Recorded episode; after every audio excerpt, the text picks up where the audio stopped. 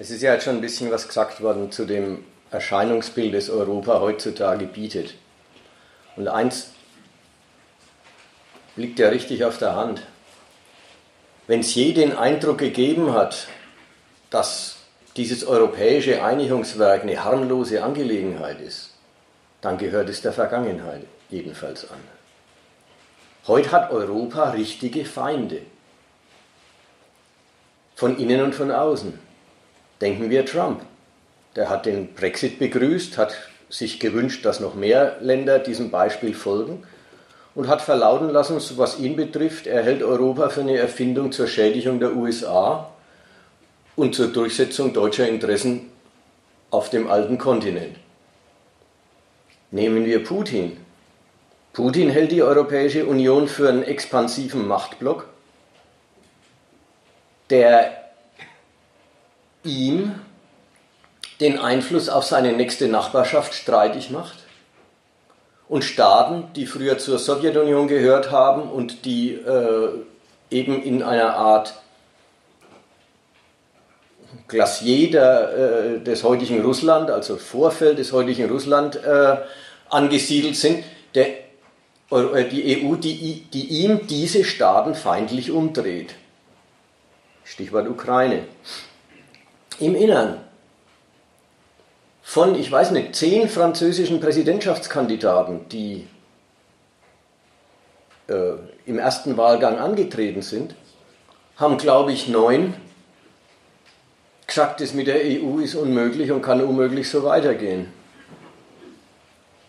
Der Macron ist der Einzige, der äh, ein offenes und bewusstes Bekenntnis zur EU abliefert. Und auch der sagt so mit den deutschen Außenhandelsüberschüssen, die sind unerträglich. Das war Frankreich, die Briten. Die Briten sind inzwischen eh fest davon überzeugt, dass die Europäische Union eine Erfindung ist, um England klein zu machen. Und sie treten aus. Schauen wir nach Italien. Aber ist jetzt egal, ich brauche bloß durchgehen. Schauen wir nach Italien, schauen wir nach Polen, schauen wir nach Ungarn. Alle möglichen Staaten und in allen anderen europäischen Staaten politische Richtungen sind inzwischen der Meinung, die Europäische Union ist ein Angriff auf sie als Nationen, entweder ihren, ihre Freiheit oder ihren Wohlstand oder beides. In Deutschland, wenn wir jetzt mal nicht von denen reden, die in Deutschland auch gegen die EU sind, und das ist ja äh, von der AfD bis weit in CDU, CSU rein äh, inzwischen der Fall. Wenn wir von denen mal absehen, wenn wir also ans bessere Deutschland denken, eben an dieses Nürnberg, das Europa im Herzen trägt, oder an die kurzlebige Bewegung Pulse of Europe, die scheint ihren Zenit schon überschritten zu haben, die ein Bekenntnis ablegt zu diesem äh, europäischen Aufbauwerk, für die schaut die Welt ganz einfach aus. Sie verteidigen das internationale, supranationale, universalistische Europa gegen Nationalisten und Populisten. Da möchte ich sagen, da täuschen die sich. Es ist nicht hier Nationalismus, dort Internationalismus, sondern wir reden über Alternativen des Nationalismus. Wir reden über Alternativen, in dem Fall Deutschland, voranzubringen, deutschen Reichtum und deutsche Macht zu stärken. Nicht über die einen sind altruistisch und denken an äh, die Griechen und die anderen denken äh, egoistisch an Deutschland, sondern es sind Alternativen des deutschen, des deutschen Aufbaus, die hier, die, die hier äh, im, im, im Streit liegen. Mal zur Erinnerung, dieselben Leute, die sagen, dass was sich da rührt, ist antiquierter, ideologischer Nationalismus, der mit Europa nichts zu tun hat, sind auf der anderen Seite bereit, darüber nachzudenken, ob die Europäische Union eigentlich genug tut, um diesen Nationalisten den Wind aus den Segeln zu nehmen. Und nach der Seite hin, sie tut zu wenig, um der nationalistischen Stimmung oder den nationalistischen Anfeindungen Europas entgegenzutreten, in der Form wissen Sie dann doch, dass die in vielen Ländern existierende Unzufriedenheit mit dem europäischen Verbund so gar nichts mit Europa dann doch nicht zu tun hat. Da sind dann doch Defizite unterwegs und äh, Nöte in anderen Ländern. Also irgendein Grund, irgendein Grund hat auch der Nationalismus, der sich jetzt gegen Europa wendet. Das Zweite, was ich, worauf ich so erinnern will, das ist noch, ehe ich über Überlegungen richtig anstelle, woran ich erinnern will, ist das, das Zweite ist Folgendes. Die Leute, die sich da jetzt zu Europa bekennen und sagen, das ist doch unsere Zukunft, das ist doch äh, eben ein Gemeinschaftswerk, haben auf der anderen Seite durchaus Erkenntnis davon, und das liest man auch täglich in den Zeitungen, dass sich die europäischen Staaten schon schwer unterscheiden. Dass es da eine Führungsnation gibt, die mit dem Buchstaben D beginnt, und andere, die geführt werden. Dass eine Nation hochoffiziell sagt, wir müssen Verantwortung, zum Beispiel jetzt der Außenminister Gabriel angesichts des Brexit, wir müssen Verantwortung übernehmen für den Zusammenhalt der 27, die übrig geblieben sind. Dann ist da klar, da ist da eine Nation, die übernimmt Verantwortung und das sind da andere Nationen, für die wird Verantwortung übernommen. Jeder weiß, dass Merkel die mächtigste Figur in diesem Europa ist und in aller Welt im Namen Europas auftritt und spricht. Kurzum, Führung, Dominanz, ein bisschen vielleicht Hegemonie, ist kein Rätsel, ist nichts, was wir jetzt beweisen müssen. Das ist ein Faktum. Interessant ist, dass dieses Faktum überhaupt nicht den schlechten Ruf Imperialismus, das Negativetikett, Unterdrückung anderer Nationen, womöglich Instrumentalisierung anderer Nationen zum Nutzen Deutschlands, das kriegt das Etikett nicht. Dominanz schon, aber so die Vorstellung ist quasi der wohlwollende Hegemon, der die anderen führt, und zwar letzten Endes zum gemeinsamen Nutzen. Deswegen will ich als erstes eine Behauptung aufstellen, über deren Erläuterung dann der Fortgang gehen soll. Der jetzige Kurs der Bundesrepublik, und der Kurs hält jetzt schon ebenso lang wie die römischen Verträge 60 Jahre, der vielleicht sogar jetzt in der Republik langsam umstritten wird, aber bisher jedenfalls, besteht der Kurs darin, dass der deutsche Nationalismus, das deutsche Nationalinteresse, die Expansion auf den ganzen europäischen Raum will und braucht und Europa als Ganzes zu seiner Sache macht. In der Hinsicht ist die These, fallen Nationalismus und Supranationalismus der Union, fallen deutsches Interesse und Interesse am Aufbau Europas für Deutschland zusammen. Aber das ist die These. Wie wird sie begründet oder was gibt's, was, was kann ich für Sie anführen? Ich mache einen Blick auf drei oder auf die zwei großen äh, Errungenschaften der Europäischen Union, nämlich den Binnenmarkt und den Euro, und will daran was zeigen, nämlich diese Einrichtungen führen mit Notwendigkeit die Scheidung der europäischen Nationen von gleichrangigen Partnern, als die sie beginnen, in geführte und benutzte und in führende und benutzende Nationen herbei. Die Scheidung ist das Produkt der EU. Wie geht's? Wie kommt es dazu? Erstens, der Binnenmarkt.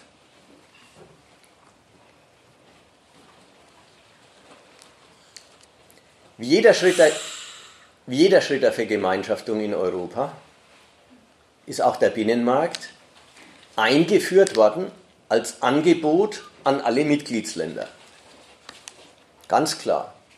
Jedes Mitgliedsland, das sich an die Regeln hält, Übrigens, ich lasse mich gerne unterbrechen, wenn jemand was äh, einwenden oder sagen will, meldet euch nur. Der Binnenmarkt ist eingerichtet als Angebot an alle Mitgliedsländer. Sie sollen und dürfen den großen Markt für ihre Wirtschaft benutzen und sollen und dürfen sehen, wie sie an dem großen Markt wachsen können, wie sie Wachstum erzeugen können. Was ist so ein großer Markt? So ein großer Markt ist eine politische Einrichtung, in der die Staaten beschließen, sie verzichten auf die politischen Schranken und Konditionen, die sie dem, dem Geschäftsverkehr ihrer Bürger, dem grenzüberschreitenden Geschäftsverkehr ihrer Bürger auferlegen, um den nationalen Nutzen aus diesem Geschäftsverkehr sicherzustellen. Also Zölle, was sind Zölle?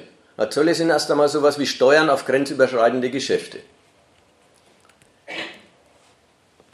Was sind sie als erstes? Als erstes sind Zölle Instrumente, mit denen Staaten sagen, wir verdienen auch an Geschäften, die nicht eigentlich in unserem Land stattfinden. Ja, nicht bloß, was hier geschaffen und verkauft wird, sondern auch, was über die Grenze geschafft wird, ist ein Stoff zum staatlichen Verdienen dran. Das ist die erste Bedeutung. Die zweite Bedeutung ist, Zölle werden eingerichtet, um oder sie werden, wenn sie schon erhoben werden, ausgerichtet darauf, überlegene Konkurrenz des Auslands fernzuhalten, damit einheimische Firmen den einheimischen Markt für sich haben und Konkurrenz und, und, und äh, Industrien, die noch nicht konkurrenzfähig sind, erst einmal einen Schutzraum haben, in dem sie konkurrenzfähig werden können, damit sie dann irgendwann später auch ohne den Zollschutz auch auswärts Geschäftserfolge erzielen können. Der Binnenmarkt ist eine Konstruktion, da beschließen die Staaten, sie verzichten auf diese Vorkehrungen zur Sicherstellung des nationalen Nutzens aus dem grenzüberschreitenden Verkehr. Mit der Vorstellung, dann findet noch viel mehr Geschäft statt, wenn die Staaten es nicht durch Zölle belasten und durch Verbote und Kontingente und Qualitätskontrollen und Zeug behindern.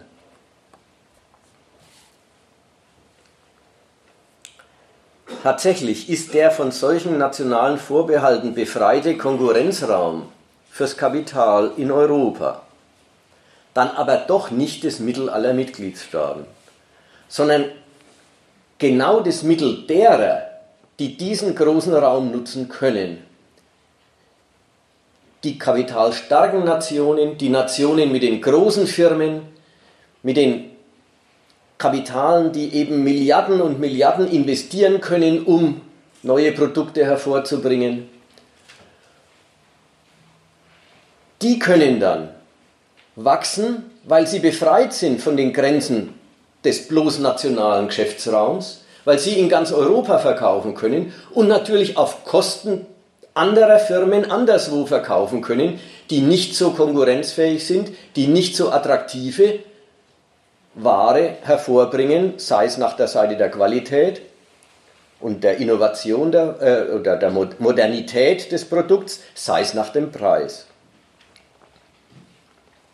Der Effekt des Binnenmarkts, zum Teil sogar der bewusste Effekt und gewollte Effekt des Binnenmarkts, ist, dass die großen Kapitale wachsen und kleine verdrängen. Auf ihren Heimatmärkten und überall.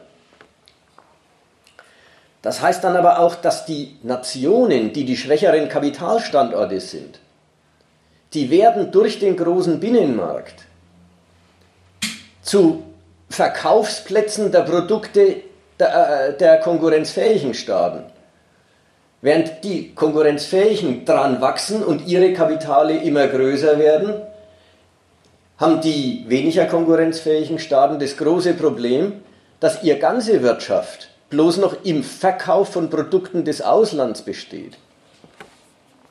Was natürlich auf die Dauer die Zahlungsfähigkeit der Nationen untergräbt und den, äh, ja, auf die Weise sogar den Handel dann wieder behindert.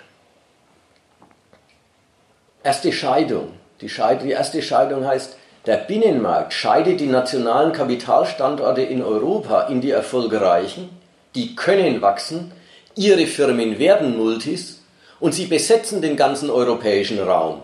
Das ist dann der Effekt, den jeder sehen kann, wenn er nach Griechenland fährt, gibt es dort Lidl und Aldi. Und natürlich gibt es überall die Mercedes-Niederlassungen und die VW-Niederlassungen und so weiter und so weiter. Und deren Firmen gehen unter dabei. Sie erleben Deindustrialisierung, hohe Arbeitslosenzahlen und, und es ist fast eine, ein Hohn, wenn man dann mit den großen äh, Handelstheoretikern wie Ricardo sagt, naja, der freie Handel führt dazu, dass jeder das, das macht, was er am besten kann. Wenn dann die Spezialisierung meinetwegen für Griechenland heißt, außer Tourismus und Oliven, ist nicht viel. Natürlich ist das nicht das letzte Wort. Die Chance der zurückgebliebenen Länder im Binnenmarkt besteht jetzt darin, Kapitalanlageplatz der Kapitale der erfolgreichen Nationen zu werden. Dass man dann eben wie Ungarn ein Motorenwerk von Audi kriegt und wie Portugal ein, äh, ihr wisst schon, da kann man eh endlose Listen machen. Dann sind sie aber erstmal die verlängerte Werkbank der erfolgreichen Firmen und investiert wird dort nicht mehr nach nationalem Bedarf, sondern nach dem Bedarf der Firmen im Ausland, wenn die halt ein, Kapital, äh, ein, ein, ein erweitertes Produktionsfeld suchen und da gerade mal das Angebot von so einem zurückgebliebenen Land nutzen können. Worin besteht eigentlich die Fähigkeit der Länder, ein Angebot zu machen? muss man wirklich sagen, in zwei Eigenschaften. In der Armut der Leute und in der Armut des Staates. Wodurch kann Portugal mit, mit Bayern konkurrieren? Meinetwegen um ein Motorenwerk von irgendeinem äh, Autohersteller oder einem sonstigen Teilewerk. Wodurch? Ja, durch Billiglöhne, durch ein Sonderangebot an die Unternehmer und ihren Willen mit möglichst äh, ganz billig bezahlter Arbeit Produkte zu machen, die sie zu deutschen Preisen verkaufen können. Und womit kann der Staat konkurrieren? Damit, dass er auf Steuern weitgehend verzichtet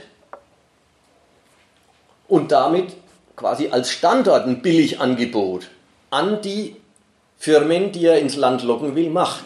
Mit natürlich dem eindeutigen Effekt, dann hat der Staat aber auch kein Geld und dann kann er auf der Basis auch sehr wenig tun, um die zurückgebliebene Konkurrenzfähigkeit seines nationalen Standorts zu korrigieren. Durch Infrastrukturmaßnahmen, durch Investitionen in die Wissenschaft und die Ausbildung etc.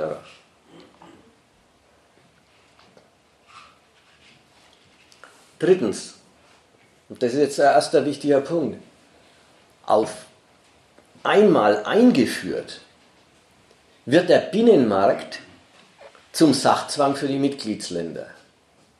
Ja, die Einführung ist eine Geschichte. Da kann man sagen, wollen wir das haben oder wollen wir es nicht? Ja, gibt es halt eine europäische Meinungsbildung. Natürlich wird da nicht gleich auf jeden gehört, aber erstmal am Anfang ist jeder irgendwie an der Entscheidungsfindung dabei.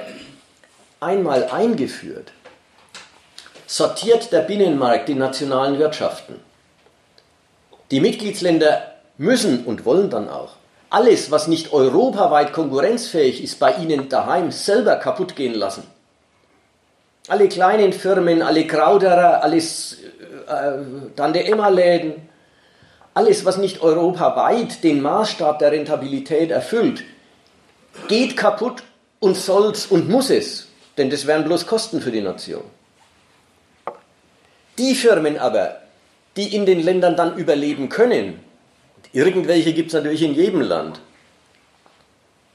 Die Firmen, die brauchen dann den ganzen europäischen Raum. Die sind in ihrer, in ihrer Größe und Ausrichtung dann auch auf diesen Markt hin orientiert. Ein Rückzug ins Nationale ist der Ruin dieser Wirtschaft. Geht gar nicht mehr richtig.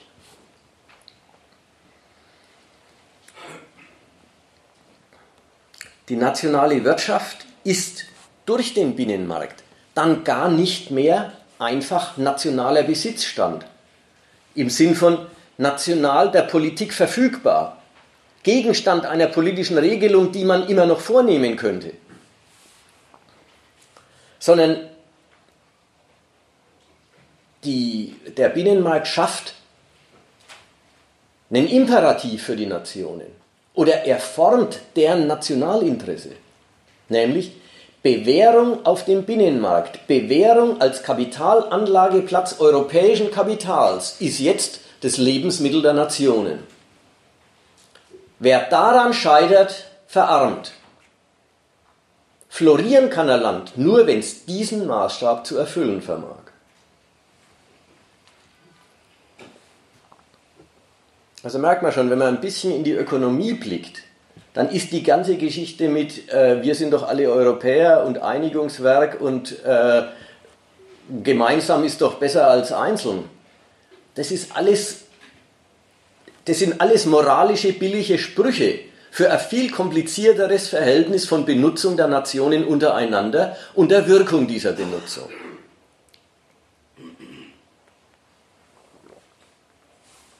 Ich mache mal das, das zweite, die zweite große Errungenschaft, der Euro. Der Euro. Eines Tages beschließen Sie, übrigens unter anderem wegen den Wirkungen des Handels, von denen ich vorhin geredet habe, für manche Länder äh, äh, geht die Zahlungsfähigkeit kaputt, kaputt dadurch, dass sie immer zu die Verkaufsplätze der anderswo produzierten Waren geworden sind. Irgendwann können sie nicht mehr zahlen. Die, die Währungen der Partnerstaaten sind schon immer, immer weiter entwertet worden. Die italienische Lira von, gestern hast du gelesen, von 160 Lire zu einer Mark auf 1500 Lire zu einer Mark. Also äh, im Lauf von 20 Jahren äh, äh, ein Zehntel. Der Euro ist ein Angebot, wieder wie der Binnenmarkt. Formell und zunächst ist der Euro ein Angebot an alle Mitgliedsländer. Ein Angebot, das in diesem Fall schon sehr eindeutig von Deutschland ausgeht, weil Deutschland hatte die harte Währung in Europa und die Partner hatten es nicht, überwiegend nicht. Manche Partner, wie die Österreicher oder die äh, Niederländer, hatten eine der D-Mark gleiche Währung, deswegen, weil sie sie die ganze Zeit an die D-Mark gebunden hatten. Der Euro in seiner Einführung ein Angebot an alle Mitgliedsländer. Ihr dürft alle, wir, weiten die, wir, wir, wir vergemeinschaften die Geldhoheit. Geld herausgeben darf jetzt nur noch die Europäische Zentralbank, keine Bundesbank mehr, keine italienische Notenbank und so weiter, sondern nur noch die EZB. Wir vergemeinschaften die Geldhoheit aber dafür dürfen alle Mitgliedsländer das gute, stabile, harte Geld benutzen. Ein Angebot, das die Länder von den ewigen Sorgen mit ihren Weichwährungen entlastet. Tatsächlich tut es auch im Anfang.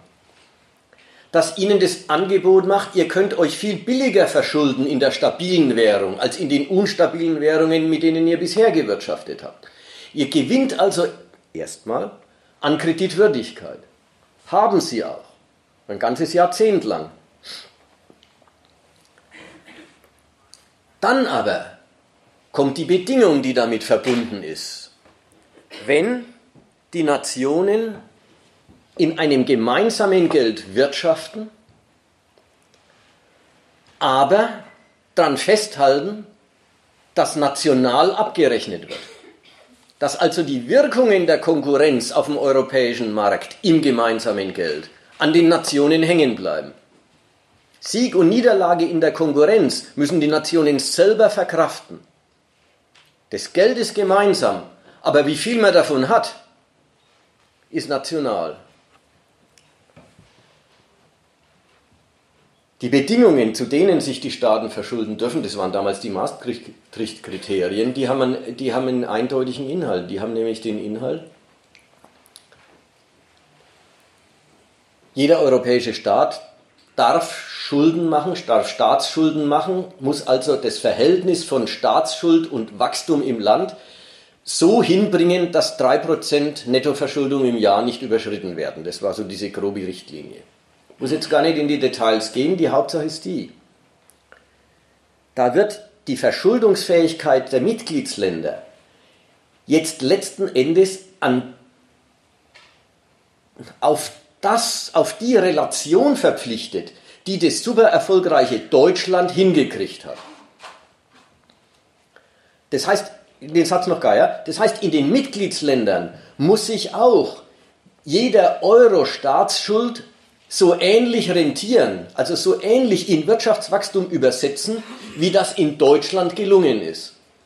Das heißt, die Mitgliedsländer stehen, haben mit dem, mit dem Angebot nutzt das harte Geld eine Pflicht geerbt, nämlich seid als Kapitalstandort so rentabel, wie Deutschland es ist. Das ist euer neues Kriterium der Behauptung. Daran müsst ihr euch bewähren und wer das nicht schafft, schifft ab. Gut, jetzt mal ein Punkt, ja. Es wird nur zur Vollständigkeit. Ähm, die Umrechnungskurse zu Beginn waren natürlich auch ein entscheidender Punkt. Ich sage es laut, damit es alle hören können. Äh, das Argument war, man soll nicht vergessen, dass die Umrechnungskurse zu Beginn der Europäischen Währungsunion, also die Kurse, mit denen die nationalen Währungen in den Euro umgetauscht worden und in ihn eingegangen sind, dass die selber ein Politikum gewesen waren. Die waren politisch festgesetzt und da hat man manchen Ländern übrigens auch, man weiß ja gar nicht genau, ist es eigentlich schön, wenn die Währung wertvoll eingeht oder ist es schön, wenn sie entwertet eingeht? Es ist gar nicht so klar. Nach naja, im Ergebnis ist es jetzt klar. Nach 15 Jahren ist es klar. Für Ökonomen ist immer klar, dass eine schwache Wirtschaft mit einer schwachen Währung das ist. Das gilt dann, das gilt dann wenn es um den Export von Waren geht. Wenn es um das, äh, die Anlage von Geldkapital geht, schaut es wieder ganz anders aus. Dann ist der Reichtum der Nation ganz anders. Also dann er, hängt er eben an der Festigkeit der Währung. Egal, natürlich, das waren damals Beschlüsse und ich glaube, die haben sich damals im Ergebnis auch äh, äh, in der Absicht auch alle getäuscht. Aber das ist ja nicht wichtig. Das Resultat der Sache ist, dass alle Mitgliedsländer jetzt unter der, unter der Messlatte stehen. Eure Staatsschuld muss sich so in Wachstum übersetzen, wie das in Deutschland der Fall ist. Und wer das nicht leistet, schifft ab. Jetzt kommt nämlich ein neuer Übergang. Der, was der, beim Binnenmarkt habe ich gesagt, was leistet er? Er scheidet die Mitgliedsländer in florierende Kapitalstandorte und sozusagen und in Hinterland des europäischen Kapitals. Der Euro scheidet die Mitgliedsländer nach zehn Jahren Benutzung und einer Finanzkrise in Gläubiger- und Schuldnerstaaten. Die einen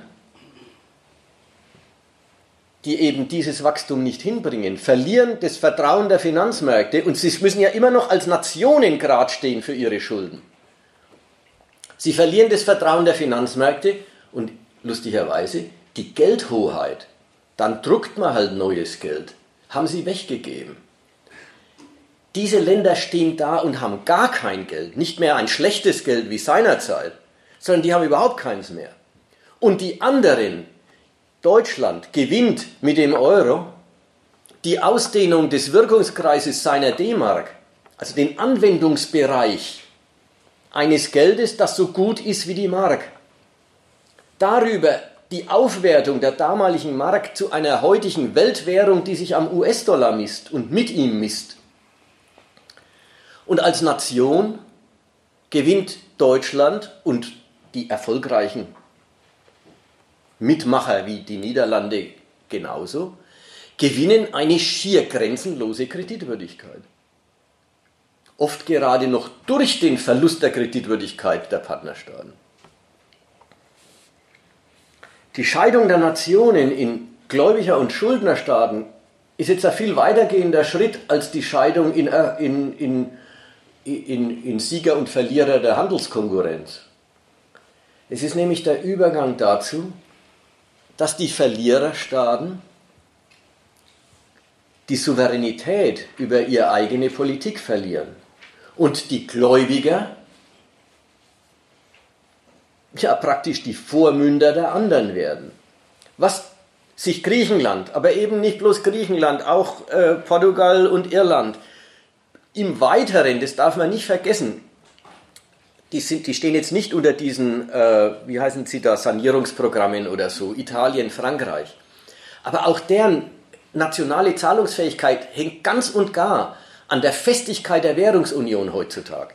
Wenn man die in Zweifel zieht, dann ist der Franc und äh, Franc, also dann ist die französische Kreditwürdigkeit sofort gefährdet. Das sagen ja auch die Konkurrenten von Le Pen, die sagen der ja auch, du, du weißt ja gar nicht, was du ins Rutschen bringst, wenn du hier mit Kündigungen anfängst. Also den, die Gläubigerstaaten gewinnen die Macht über die, über die Schuldnerstaaten zu entscheiden, was die sich leisten dürfen. Die Haushaltsführung in anderen Ländern gerät zum Genehmigungsgegenstand bei diesen Sanierungsprogrammen oder wie heißen die Programme? Die, die gibt es doch ein Wort. Äh, diese europäischen äh, Stabilitätspakt. Nein, nein, es geht um die der Stabilität. Nein, egal. Also diese Programme unter die, heißt, die heißen Programmländer, weil die unter einem Sanierungsprogramm stehen, das der das die, die Troika verwaltet. Egal. Wie? Na, Austerität ist ja mehr die Seite, äh, äh, die müssen furchtbar sparen. Egal, also die, und diese, die Länder, die unter dieser Aufsicht stehen, da ist es ausdrücklich. Aber das gilt nicht bloß für die, das gilt auch für die anderen, die von dem Verbund mit, der, mit Deutschland in der Währungsfrage abhängen. Der Gläubiger kriegt Macht über den Schuldner zu entscheiden, was der Schuldner sich leisten darf. Und da wird dann endgültig der Standpunkt Griechenland muss florieren, der gilt dann nicht mehr. Dann gilt der Standpunkt Griechenland darf für den Euro nicht zur Belastung werden. Und dieses Land muss nicht wachsen, sondern dieses Land muss seinen Haushalt so weit zurechtschrumpfen, dass es selber nicht mehr ausgibt, als seine mickrige Wirtschaft an Steuern einbringt. Also die Staaten scheiden sich in Objekte der Union und in Subjekte der Union. Dass sich die Schuldnerstaaten dieses Regime über ihre souveräne Haushaltsführung überhaupt gefallen lassen, zeugt davon. Sie klagen ja dauernd drüber, ja. Das, aber dass sie sich überhaupt gefallen lassen, zeugt davon, dass sie die Alternative lieber hartes Geld oder lieber nicht so hartes Geld längst nicht mehr haben dass sie wirklich diesem Euro-Regime erstmal ausgeliefert sind. Und die Alternative für diese Länder, das ist an Griechenland durchexerziert worden, heißt Rückkehr zu einer eigenen Währung, die keinerlei internationale Kaufkraft hat, die keinerlei internationalen Kredit genießt und das ohne, dass man den Schuldenberg, den man inzwischen in Euro angesammelt hat, los wäre. In diesem Vergleich, da war den Griechen dann tatsächlich das Austeritätsregime lieber als eine eigene Drachme. Jetzt will ich in einem dritten Schritt die, die Leistung und auch durchaus die deutsche Kalkulation mit den Leistungen dieser Einrichtungen der europäischen, des Binnenmarkts und des Euro äh, erläutern. Nämlich, die Überschrift wäre jetzt hier, mit, den, mit diesen Instrumenten ist Deutschland dabei, einen unwiderruflichen europäischen Machtblock zu schmieden. Ich habe schon davon geredet. Jeder Schritt der Vergemeinschaftung geht los als Angebot und endet als Sachzwang für die Nationen, denen sie dem sie genügen müssen. Diese, diese, diese, diese, Wirkung, diese, dieser Effekt ist inzwischen, ob sie ihn am Anfang gewusst und beabsichtigt haben, weiß Gott, aber inzwischen ist der Effekt auch gewollt. In diesem Stichwort, wir sind in einer immer engeren, zu unserem Glück sind wir in einer immer engeren Union vereint. Ja, in diesem Stichwort, äh, da, da wird ausgedrückt, man will eine unwiderrufliche, einen unwiderruflichen Einbau der Nationen in dieses europäische Projekt äh, herbeiführen. Man will sicherstellen, dass die das nicht durch irgendeine politische Entscheidung daheim wieder umkehren können. Das soll unumkehrbar sein.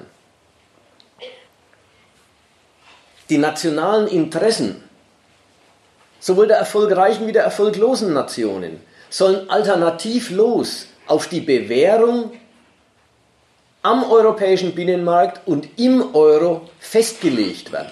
Das soll also geklärt sein, den Nationen soll es schon gleich um gar nichts anders mehr gehen können, als in diesen Kategorien Erfolg am Binnenmarkt, Erfolg im Euro, äh, als in diesen Kategorien ihren, Erfolg, ihren nationalen Erfolg zu suchen.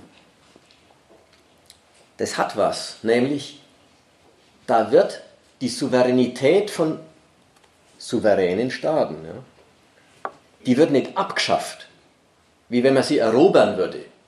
Ja, das war die Hitler-Tour. Man erobert die Nachbarländer, beseitigt die Regierungen und erklärt sie zur deutschen Provinz. Das ist der Weg der Europäischen Union nicht. Die Souveränität der Mitgliedsländer wird geachtet, aber sie wird auf einen bestimmten Kurs festgelegt wird insofern der Sache nach materiell ausgehöhlt.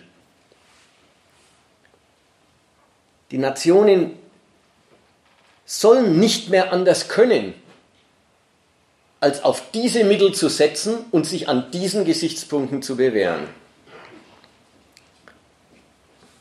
Erst wenn das schon ziemlich gediehen ist, kann ein weiterer Schritt passieren, nämlich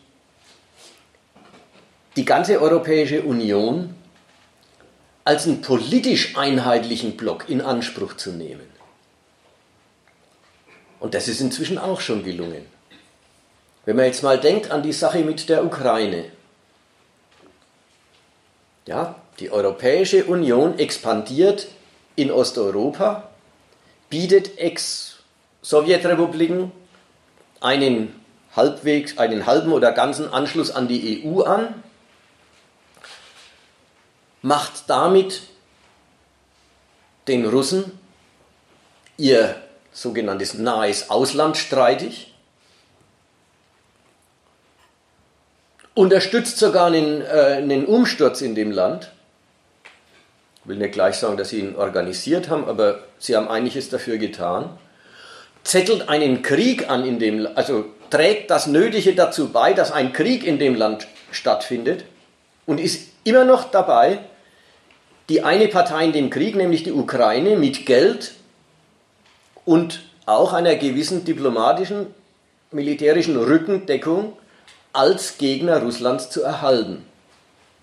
Ganz Europa wird darauf verpflichtet, die Sanktionspolitik gegen Russland mitzutragen. Muss man sich mal klar machen. Italien, Griechenland, die haben sich nicht rausgesucht, dass man Osteuropa äh, äh, der EU angliedern muss. Die haben sich nicht rausgesucht, dass die russische Macht in Osteuropa gebrochen werden muss. Die werden darauf verpflichtet, die Unkosten dieses Konflikts mitzutragen, obwohl sie wirklich nicht die Subjekte dieses Konflikts sind. Sie jammern auch schwer, sie klagen und periodisch gibt es aus allen möglichen Mitgliedsländern die Forderung, jetzt muss aber mal wieder Schluss sein mit dem Sanktionsregime. Und noch schafft es Deutschland, die Disziplin in der EU in dieser Sache aufrechtzuerhalten. Aber da sind wir jetzt längst nicht mehr bei Wirtschaftsmaßnahmen, sondern da sind wir jetzt wirklich bei Maßnahmen der Machtpolitik. Und ein ähnlicher Fall, ganz anders gelagert, aber in der Hinsicht ähnlich, ist die Sache mit Merkels Flüchtlingspolitik. Dieser Beschluss, das kann nicht so weitergehen, dass man da Italien und Griechenland einfach mit hängen lässt und äh, die, die, dann über, äh, und, äh, die dann illegal da immer reinsickern, sondern das muss jetzt offiziell gemacht werden. Legt was Neues, legt was Neues in Europa fest, nämlich die eigentlichen Grenzen sind die EU-Außengrenzen und die Innengrenzen sind alle ganz unwichtig. Das meinen nicht alle Mitgliedsländer, dass die Innengrenzen unwichtig sind. Das ist ein, das ist ein Fortschritt, den Deutschland in der EU zu erzielen strebt. Die Innengrenzen können wir vergessen, die Außengrenzen sind jetzt aber gemeinsame Sache. Das muss man wirklich denken, sehen. Länder, die das zu, überhaupt nicht zum Anliegen haben, sagen wir mal Finnland, die sind weder, äh, weder haben sie die Belästigung der Migranten, noch interessiert sie die Südgrenze. Sie werden in Anspruch genommen, die europäischen Außengrenzen mitzusichern. Und da hat man ja, das ist ja der europapolitische Ertrag der Flüchtlingspolitik, da hat man die Umwandlung von die Außengrenzen sind nationale Sache zu die Außengrenzen sind Gegenstand einer europäischen Schutzagentur, Frontex. Da hat man einen riesen europapolitischen Fortschritt erzielt. Also die, Euro, äh, also die sind längst dabei oder und, und durchaus unter der Führung Deutschlands ist Europa längst dabei, sich als einheitliche Macht zu präsentieren, nicht einfach als Wirtschaftsbündnis. Und jetzt kommt ein ganz wichtiger Punkt. Gerade wegen dieser Führungs, wegen dieses Führungsanspruchs Deutschland im Europäischen Verbund verbietet sich's für Deutschland, verbietet es sich, dass mit Deutschland geschieht, was Deutschland mit den Partnern anstrebt. Ich habe gerade davon geredet. Die deutsche Regierung ist sehr bestrebt, die Partnerstaaten unwiderruflich auf europäische Raison festzulegen und deren Souveränität nie formell zu brechen, aber der Sache nach in den, in, in den größeren Erfolg des europäischen Gesamtprojekts hinein aufzulösen. Dieses Auflösen des, der Souveränität der Partner in das europäische Projekt ist was, was für Deutschland selber zugleich gar nicht in Frage kommt. Deutschland selber denkt gar nicht dran, sich in das europäische Projekt hinein aufzulösen. Da merkt man, das ist nicht ganz reziprok.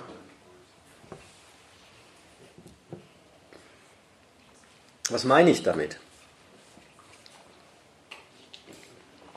Zugleich Aufbau Europas, alle, alle Länder sollen nichts anderes mehr als Nationalinteressen haben, als sich in Europa zu bewähren und damit Europa als Wirtschaftsraum und als Machtblock voranzubringen. Zugleich besteht Deutschland einerseits wie die anderen darauf, dass es ein Bündnis souveräner Staaten bleibt. Das hat jetzt zwei Bedeutungen, souveräne Staaten.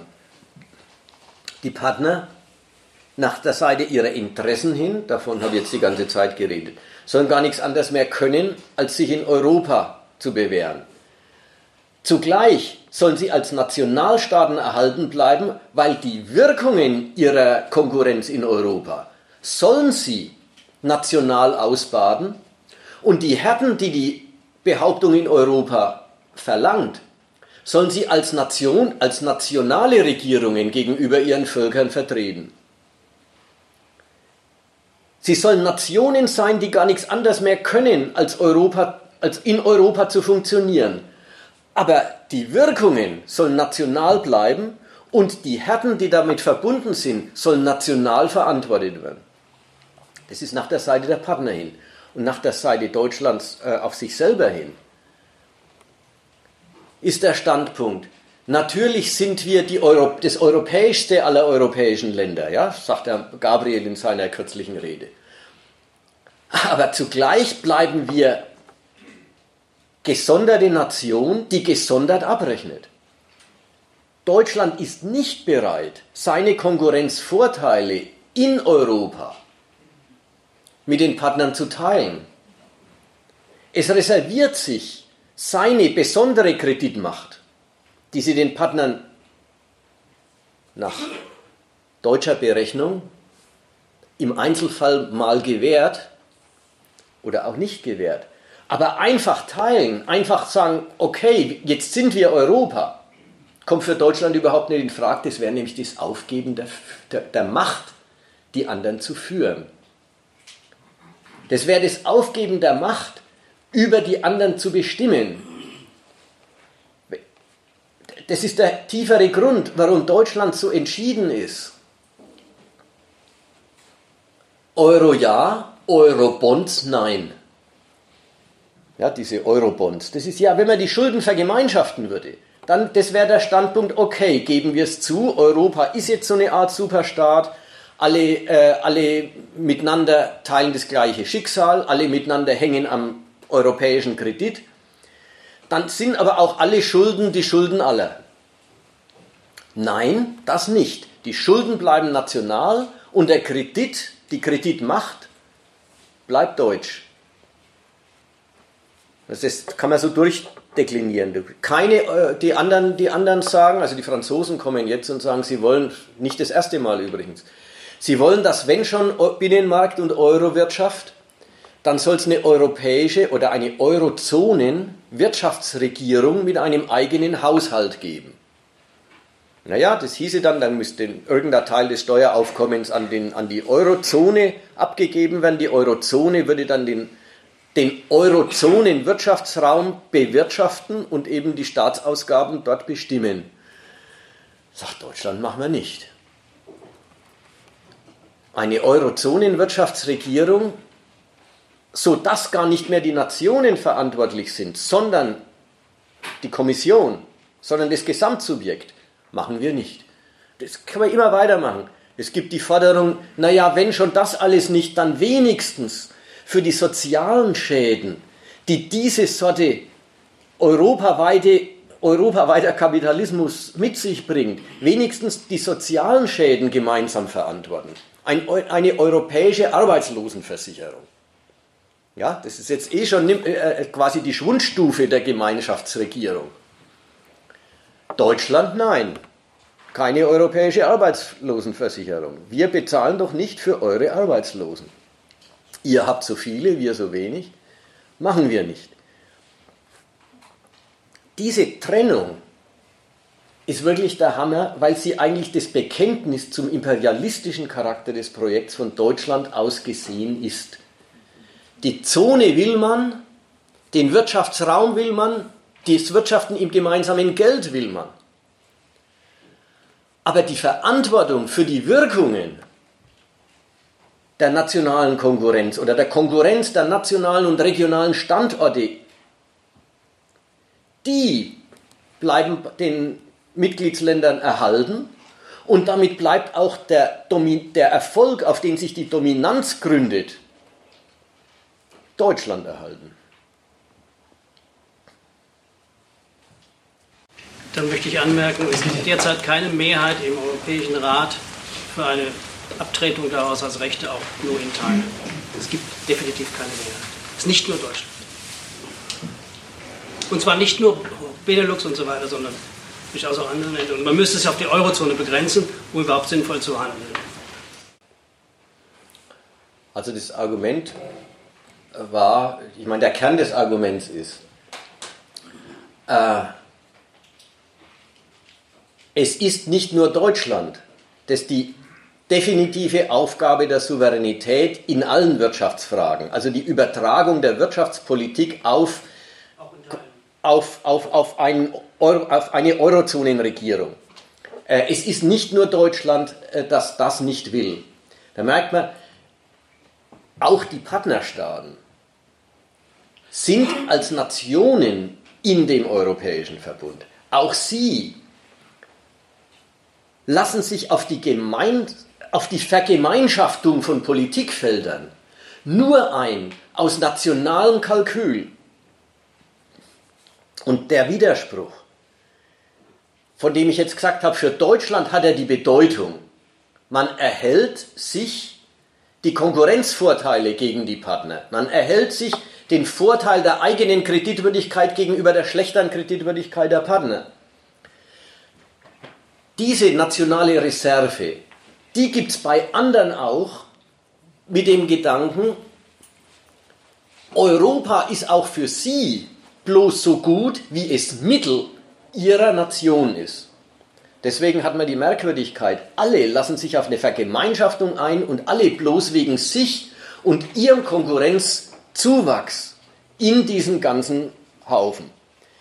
Die anderen kommen natürlich aus Not immer wieder mal auf die Idee, irgendeine, ein weiteres Feld, also jetzt eben die Arbeitslosenkasse oder der, die, die, die Bankenrettung, also oder wie heißt das, Banken, äh, Bankenunion, oder? Hast du ähnlich? Bankenunion gibt es doch auch, ne? Lauter so Zeug. Die kommen aus Not öfter drauf, quasi sich die deutsche Potenz anzueignen, mit anzueignen, indem sie zur Vergemeinschaftung dieser, äh, äh, dieses Politikfelds dann bereit wären. Aber im Prinzip gilt, auch die kalkulieren nur als Nationen. Da haben wir ja den Kernwiderspruch des ganzen Projekts. Lauter nationale Egoismen tun sich zu supranationaler Ordnung zusammen und das nur, um als Nationen daran zu gewinnen. Das ist der Kernwiderspruch des ganzen Projekts. Zwar war ich dabei, vorhin äh, zu sagen, und da ist dieses Schmieden eines unauflöslichen Verbunds, was den Übergang eben vom Wirtschafts, von der Wirtschaftsgemeinschaft zu einem Machtblock macht, da ist das Schmieden dieses Verbunds schon ziemlich weit gekommen. Und deswegen, weil das schon ziemlich weit gekommen ist, haut der Brexit so rein. Brexit ist eine totale Infragestellung des Projekts. Und zwar deswegen, nicht nur deswegen, weil mit dem Austritt des zweit- oder drittgrößten Mitgliedslands wirtschaftlich gesehen. Ist egal, das wechselt dauernd mit Währungsschwankungen, wechselt es immer, ob Frankreich oder England die größere Nation ist. Weil mit dem Austritt des zweit- oder drittgrößten Mitgliedsland dieser ganze große Markt mal gleich um 20 Prozent geringer ist. Dann ist auch die Marktmacht, dann ist auch das weltpolitische Gewicht dieses politischen Subjekts, das über diesen Markt verfügt, gleich mal um eine ganze Ecke geringer. Aber vielleicht ist noch viel gefährlicher, jedenfalls sehen es die europäischen Staaten gegenwärtig so, dass die Briten vorexerzieren, dass die Unwiderruflichkeit dieses Verbunds doch so unwiderruflich nicht ist. Dass also die, die Souveränität der Mitgliedsländer noch immer noch nicht so weit in das große europäische Projekt aufgegangen und aufgelöst worden ist, dass es ein Zurück für die Nationen nicht mehr geben würde. Dieses, dass es kein Zurück mehr geben soll, ist schwer das deutsche Interesse. Und das widerlegen die Briten.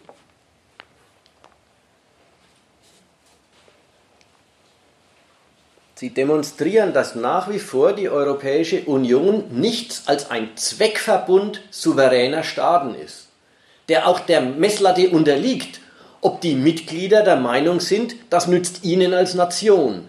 Und wenn es das nicht tut, dann schmeißen sie es auch weg. Das führen die Briten vor, dass, dass sie das sich rausnehmen. Das sagt was, ja, das sagt was über, über, über den Zweck dieses wunderbaren Gemeinschaftswerks. Wenn die Mitglieder sagen, entweder ich stärke mich daran als Nation oder ich will es nicht. Und da geht jedes Mitglied natürlich mit seinen Ambitionen ein. Also da ist natürlich, sagen wir mal, Luxemburg ein anderer Fall als England. England misst die, Nazi die Europäische Union gleich daran, ob diese Europäische Union ihm, England, eine Restauration seiner alten Weltmachtrolle ermöglicht. Die waren jetzt gar keine wirtschaftlichen Verlierer des Bündnisses. Aber der Umstand, dass die Briten es nie geschafft haben, dieses Führungstandem Deutschland-Frankreich zu entweder zu sprengen oder quasi als Dritter im Bunde mitzuführen, sondern dass sie immer im Verhältnis dazu keine Führungsmacht der Europäischen Union gewesen sind. Das haben sie letzten Endes als Urteil über die Untauglichkeit der Union für England genommen. Es ist klar, diesen Austritt können sich heute bloß noch Mitgliedsländer leisten, die selber groß und mächtig sind, die selber über eine Riesenwirtschaft verfügen und die eben auch als Staaten wirklich in der Welt was darstellen. Für viele Nationen kommt es überhaupt nicht mehr in Frage. Das war ja an Griechenland durchexerziert worden. Und auch für diese mächtigen Mitgliedsländer ist der Austritt natürlich ein Riesenwiderspruch.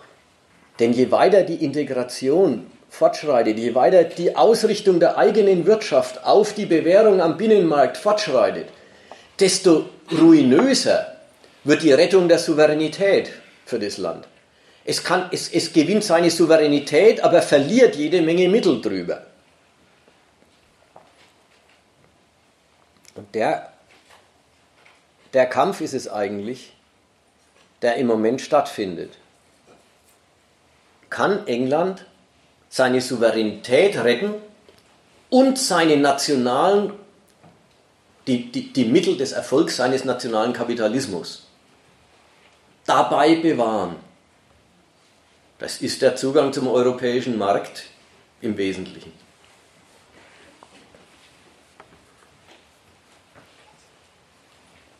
Und da merkt man von der anderen Seite her, dass auch da jetzt wieder Deutschland vorne dran, dass auch da die Union längst als Machtmittel kalkuliert wird. Wenn die Deutschen und die Franzosen zusammen jetzt ihrerseits auf einen harten Brexit hinarbeiten. Da ist schon klar, dass die den Beweis antreten wollen, dass der Austritt so schädlich für ein, äh, für, für ein Mitgliedsland ist, dass die, sich, dass die Mitgliedsländer sich den Austritt eigentlich gar nicht mehr leisten können. Sodass man an England sieht, äh, naja, dass da was rauskommt, was keiner mehr nachahmen möchte. Also diese, diese, äh, und das ist dann schon eine Machtdemonstration. Das ist die, äh, das ist die, mindestens die eine Seite der Brexit-Verhandlungen. Nachahmer abschrecken. Jetzt die Mitgliedsländer, die übrigen 27, darauf festnageln, dass es in Wahrheit Alternativen zu Europa für sie nicht mehr gibt. Womit dann auch womit dann auch endgültig geklärt ist, dass der Beweis, dass Europa, naja, dass Europa die Zukunft der Mitgliedsländer ist, unabhängig wird von dem Versprechen, ihr habt einen Zuwachs. Jetzt kriegt es den Charakter, Nein sagen könnt ihr euch eh nicht mehr leisten. Das ist ein, andere, das ist ein anderes Argument für Europa.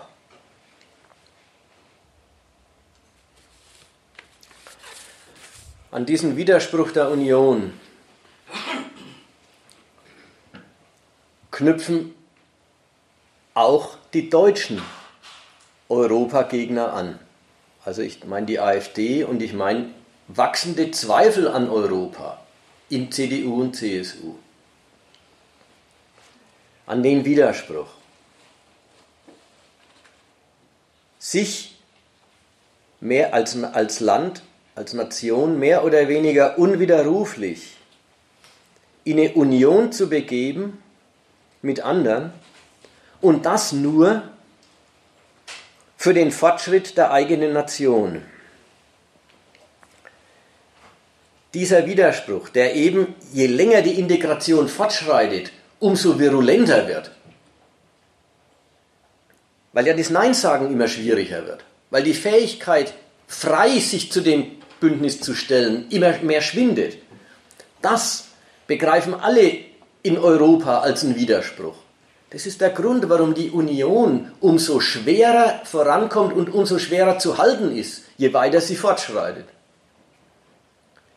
Je mehr die Nationen unwiderruflich auf Europa festgelegt sind, desto mehr fragen sich, fragen sich die Nationalisten in allen Ländern. Und alle sind da Nationalisten, ja? die, die sagen, mit Europa geht's und die, die sagen, Europa ist, unser, ist, unser, ist, ist eigentlich das Ende von unserem Vaterland. Die sind sich beide in der Messlatte einig. Es geht darum, hat das nationale Ich durch die Benutzung der Partnerländer einen Zuwachs oder löst sich das nationale Ich immer mehr in dieses gesamte Europa und dessen Erfolge und Misserfolge auf. So, und an diesen Widerspruch knüpfen auch die, äh, die deutschen Europagegner an, natürlich aus der Position des dominanten Landes. Die kritisieren, dass sich natürlich auch Deutschland, auch wenn es eben dominiert, mit jedem Fortschritt immer mehr in diese in diese Partnerschaft einbindet und eigene Freiheit darüber verliert. Festmachen uns die Rechten überwiegend. Wie immer übrigens.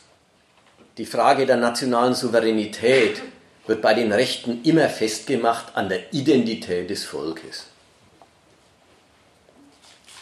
Sind wir Deutschen eigentlich noch Herr im Haus? Geht es in Deutschland eigentlich noch um uns Deutsche? Diese, dieser, dieser Standpunkt, der ist es, mit dem Sie erstmal hauptsächlich auf Europa losgehen. Die Internationalisierung der Politik, dann auch die Internationalisierung, die gewisse Internationalisierung der Bevölkerung. Natürlich erstmal die Nicht-EU-Ausländer sind da das, äh, äh, der größte Stolperstein, aber dann auch die Rumänen und Bulgaren, die in Deutschland äh, äh reinkommen. EU-Bürger, die das Recht haben, sich hier niederzulassen. All das als ist es nicht die Auflösung unseres nationalen Ichs in, einen, in ein europäisches Volk, das wir doch gar nicht sind und sein wollen. Und auch da, je weiter die Integration fortschreitet, desto mehr sehen die dieses nationale Ich untergraben und gefährdet. Das hat natürlich bei denen, ja, die, dafür haben sie dann am, auf, auf den Feldern der Politik auch ihren Stoff. Der eine Stoff ist, wir müssen uns Brüsseler Entscheidungen gefallen lassen, wir müssen uns europäischen, wir Deutschen, Deutschland muss sich europäischen Gerichten beugen.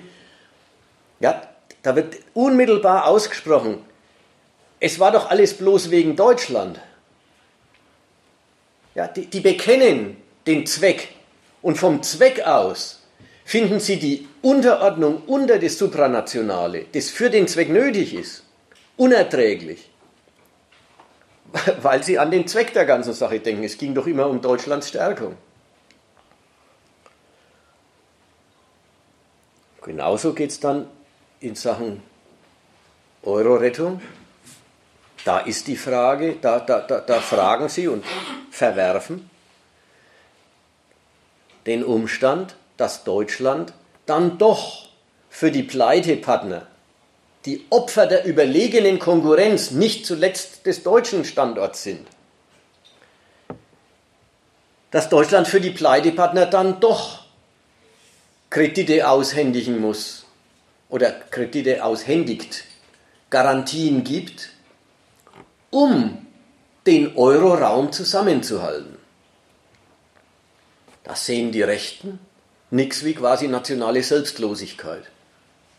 Als ob es für die Griechen wäre, als ob wirklich das ein Geschenk an die anderen wäre, wenn man ihnen einen Kredit gibt. Den müssen die ja 100 Jahre lang zurückzahlen.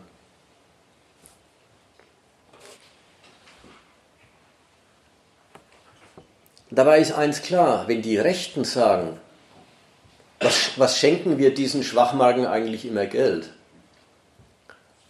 Und äh, der Meinung sind, das haben wir doch nicht nötig. Und es nützt uns doch gar nichts.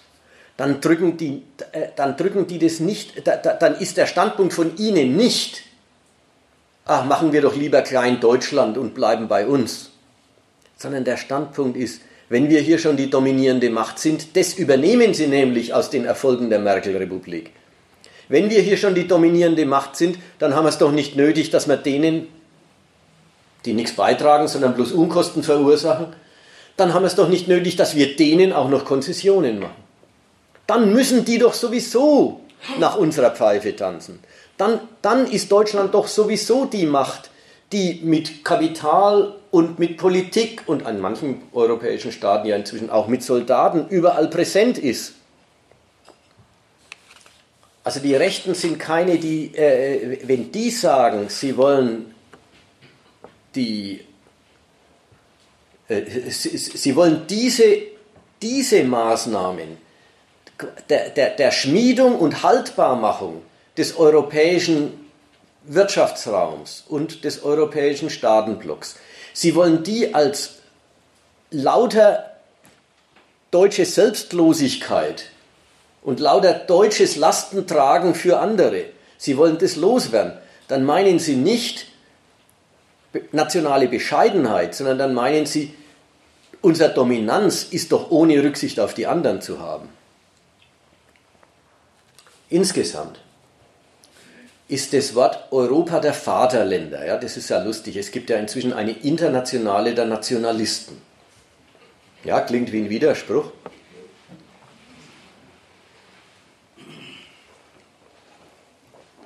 Gibt in Europa eine internationale Nationalisten, also die AfD und Front National und der Wilders in den Niederlanden vertragen sich prächtig. Kommt diese FPÖ noch dazu und so weiter und so weiter. Was ist denen ihr Auskunft? Die Auskunft oder, oder ihr, ihr, was verbindet sie? Es verbindet sie, dass sie das Europa der Vaterländer wollen. Ja, das ist nicht holistische Formulierung.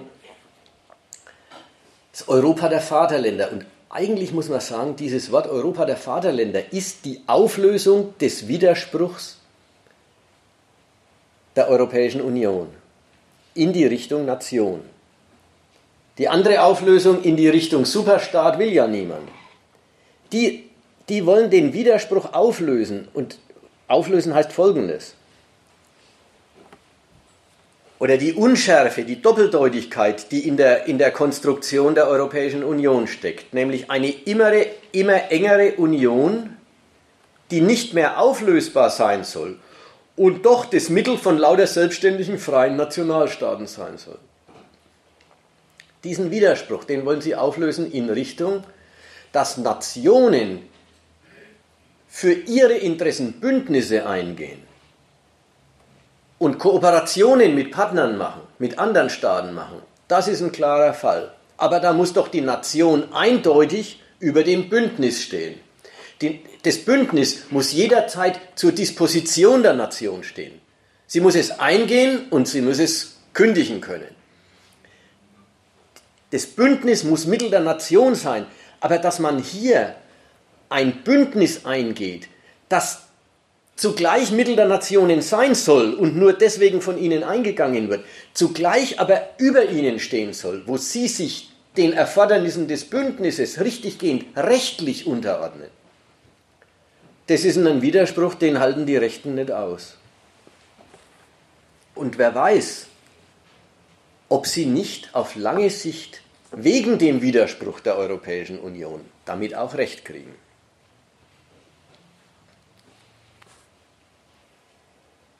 Ich habe einen letzten Punkt. Der ist ganz kurz. Es gibt ein Argument für Europa, das machen die Rechtsradikalen ganz gern mit. Und das Argument, jetzt zitiere ich wieder den Gabriel, also unseren jetzt gültigen, unseren jetzt amtierenden Außenminister, der sagt so etwa, in der Welt des 21. Jahrhunderts, in der Großmächte wie die USA, China und Russland das Sagen haben, sind alle europäischen Staaten, auch die großen, zu klein, um ihren Werten und Interessen Gehör zu verschaffen.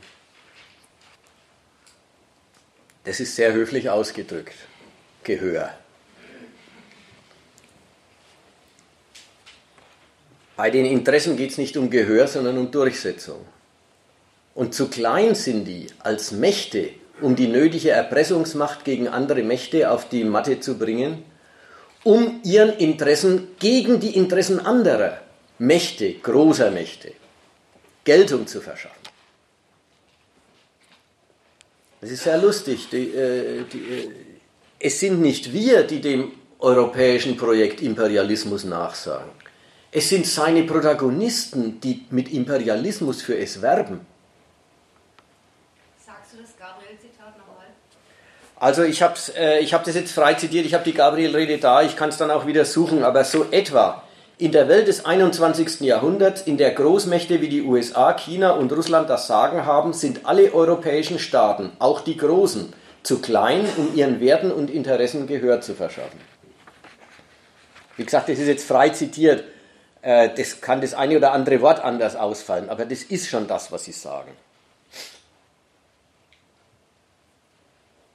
Ja, das kann man bei der FPÖ und bei der AfD und so weiter auch lesen. Als Bündnis gegen die großen Imperialisten der Welt finden auch die, die zusammen, das Zusammenstehen der europäischen Staaten gut. Dort mache ich mal einen Punkt.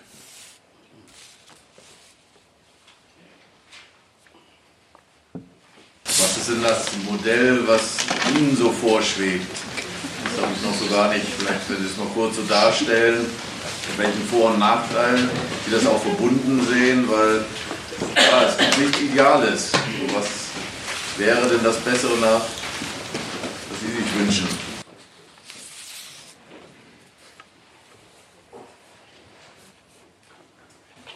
Naja, also erstmal möchte ich mal sagen, jetzt sage ich da ganze umfassende oder halbwegs äh, umfassende und ich mit dem Versuch, das Projekt auf den Punkt zu bringen, eine Kritik dieses Projekts. Ich benenne den Zweck. Und ähm,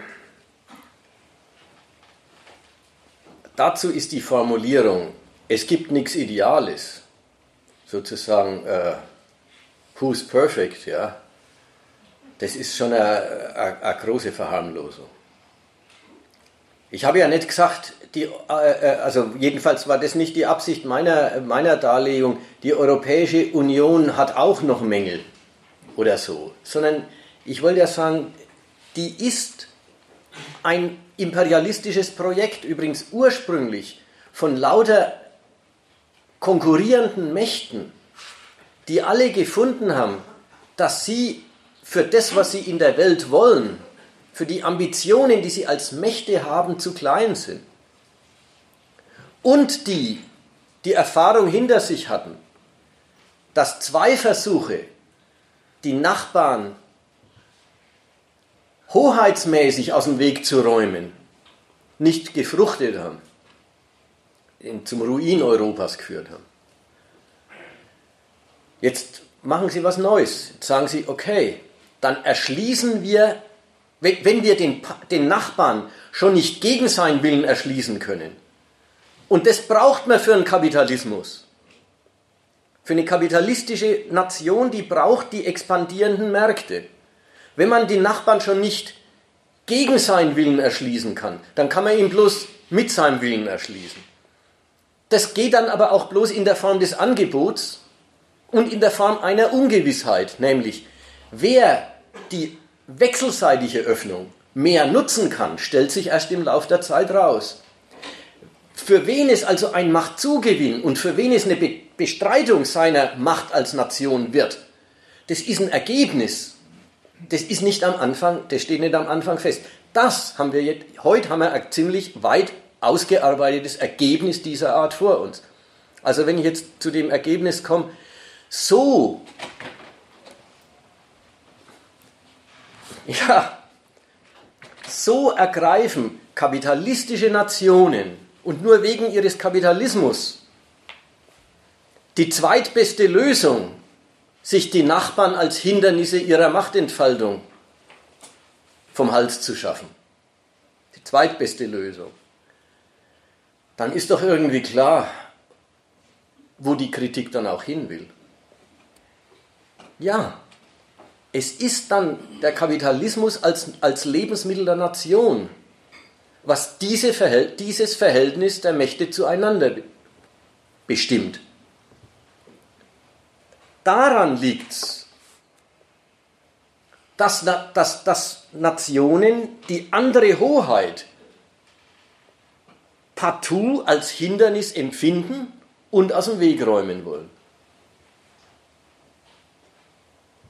Würden die Menschen, würden die, die, die, die Länder und die Menschen in den Ländern wirklich von ihrer Arbeit leben und bloß arbeiten für das, was sie zum Leben haben wollen, dann gäbe es die ganzen Zwecke nicht. Dann würden weder die Nachbarn ein Hindernis sein, noch gäbe es einen Grund, warum man sich mit ihnen nicht zusammentun sollte.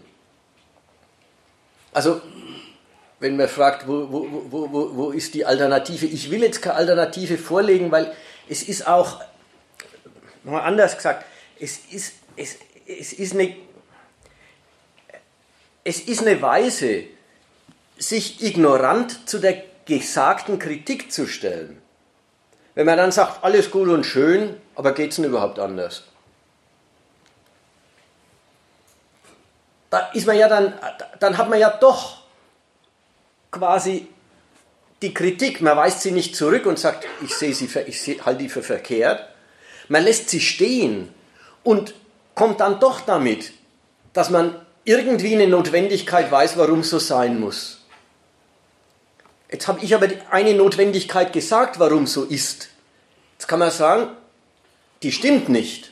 Ne, da muss man drüber reden. Oder man muss sagen, die stimmt. Dann hat man aber auch die Ursache benannt. Und da ist dieses, hast du eine Alternative anzubieten, das ist, äh, das ist da unangemessen. Ich weiß nicht, leuchtet es ein? Ein bisschen wenigstens. Gut. Ich weiß nicht, wenn es jetzt gar keine Wortmeldungen gibt. Ich würde schon äh, lieber über. Ja. Globale Föderation freier Produzenten. Als Vorschlag. Ob das hören können. Also. Globale Föderation freier Produzenten. Eine globale Föderation freier Produzenten, wäre das nicht eine gute Idee? Die Geschichte ist die, es ist doch gar keine Kunst, zu sagen, was schön wäre. Die Kunst besteht darin, zu bestimmen, was dem im Weg steht. Deswegen ist es nicht, nicht, es ist nicht schwierig, äh, der Wirklichkeit ein Ideal entgegenzusetzen. Ja? Dem Krieg setzt man das Ideal Frieden entgegen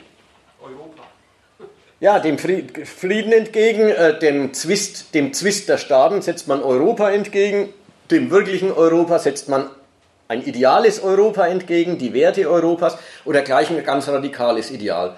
Aber der Witz besteht, also wie gesagt, das ist, nichts ist leichter, als dem Schlechten ein Ideal entgegenzusetzen.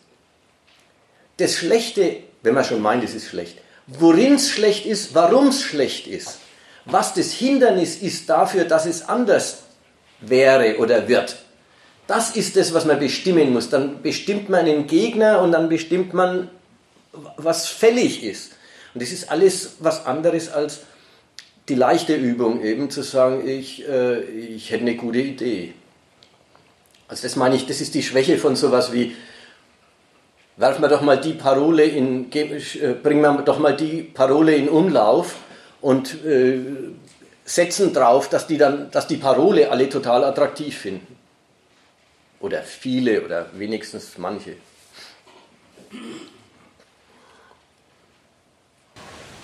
Ist dieses Europa der Werte äh, äh, nur äh, Übertitel oder äh, verbinden die da tatsächlich sozusagen einen, dann welchen Inhalt eigentlich? Ja, das ist was, das, äh, das meine ich, das äh, müsste man noch klären. Es gibt jetzt, zum Teil möchte man sagen, immer öfter, zum Teil auch ausdrücklich von den Idealisten Europas, also Pulse of Europe oder so, die machen ja, wir haben doch neben der Wirtschaft und außer ihr noch was ganz was anderes, nämlich ein Europa der Werte. Das hat was Formelles und das hat was Inhaltliches. Das Formelle der Werte ist, da löst man sich von dem Standpunkt der Berechnung. Man löst sich von dem Standpunkt, es muss nützen. Den Mitgliedsländern oder den Bürgern in den Mitgliedsländern. Bei den Werten ist man immer wo ganz hohes. Da ist man bei, das sind gute Sachen, denen ist man verpflichtet und zwar unbedingt, unabhängig von der Frage, hat man was davon oder nicht.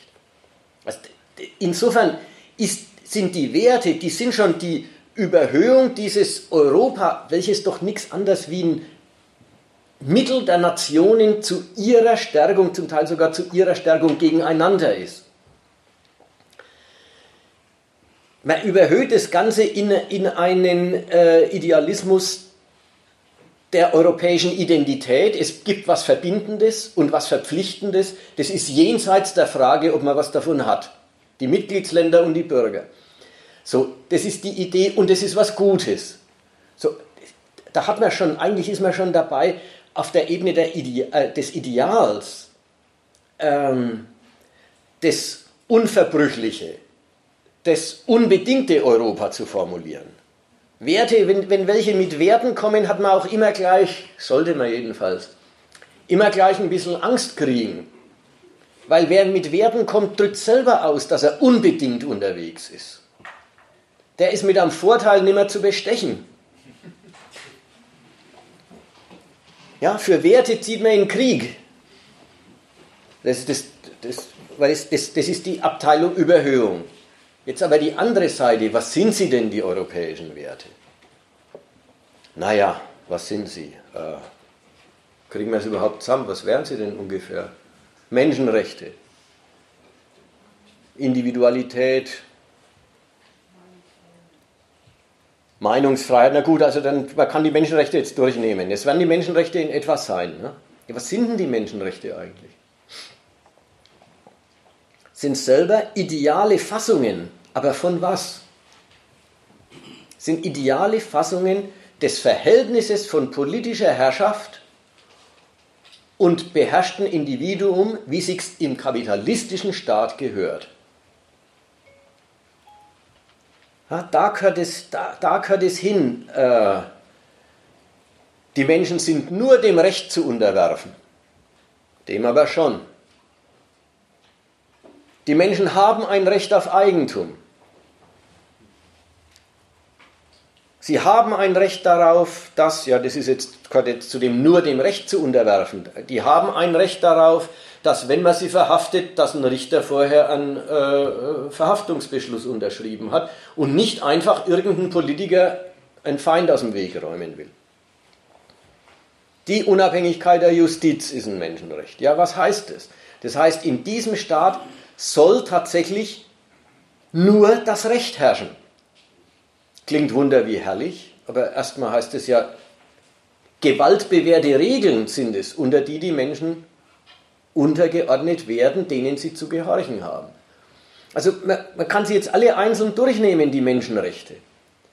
Sie sind lauter idealisierte Fassungen des Verhältnisses von Staat und Bürger, von politischer Herrschaft und regierten Menschen, wie sie in unserem System sich gehören.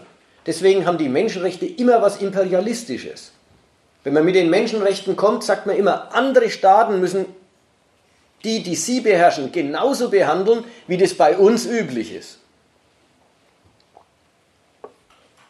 Gut, also jetzt haben wir die beiden Seiten, die europäischen Werte. Nach der einen Seite hin ist es der Übergang in, wir brauchen auch Gesichtspunkte der Unbedingtheit des Zusammengehörig, der Zusammengehörigkeit.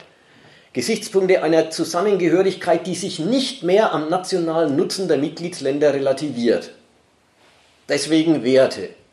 Deswegen auch dieses, scheiße, es gibt immer noch keine europäische Identität. Hätten wir denn da irgendwo mal was? Ja, und dann, unsere Vielfalt ist ein Wert, ja, und so. Auf der Ebene, es, es, wird, es wird eine Identität gesucht und da sind jetzt die Werte eine, ein Angebot an einer europäischen Identität. Und zweitens, was ist denn eigentlich ihr Inhalt? Ja. Ich habe eine Frage zu, aus ökonomischer Sicht.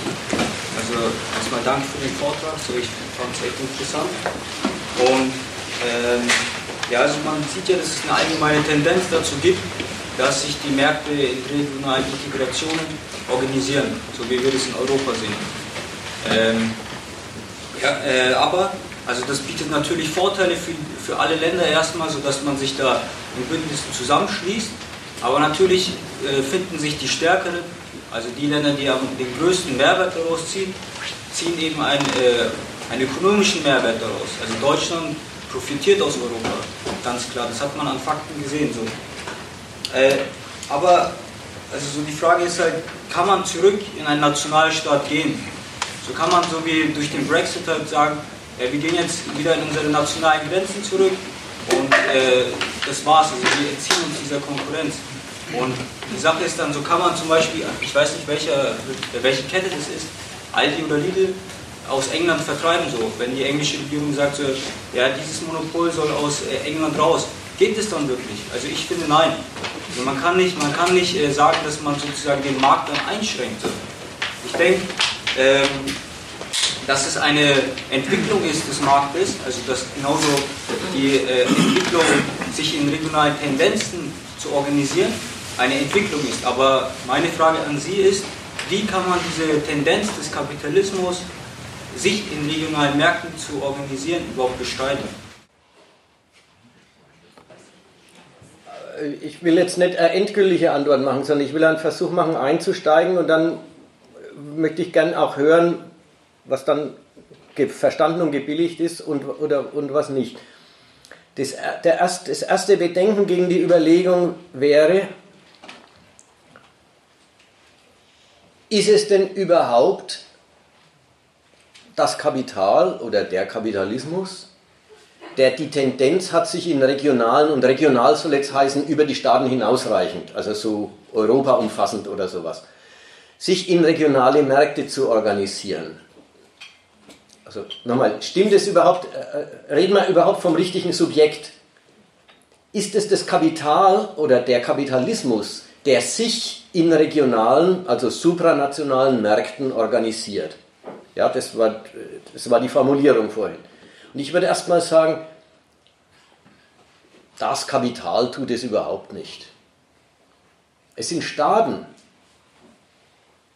die erstmal durch die Reichweite ihrer Macht den Markt begrenzen und bestimmen.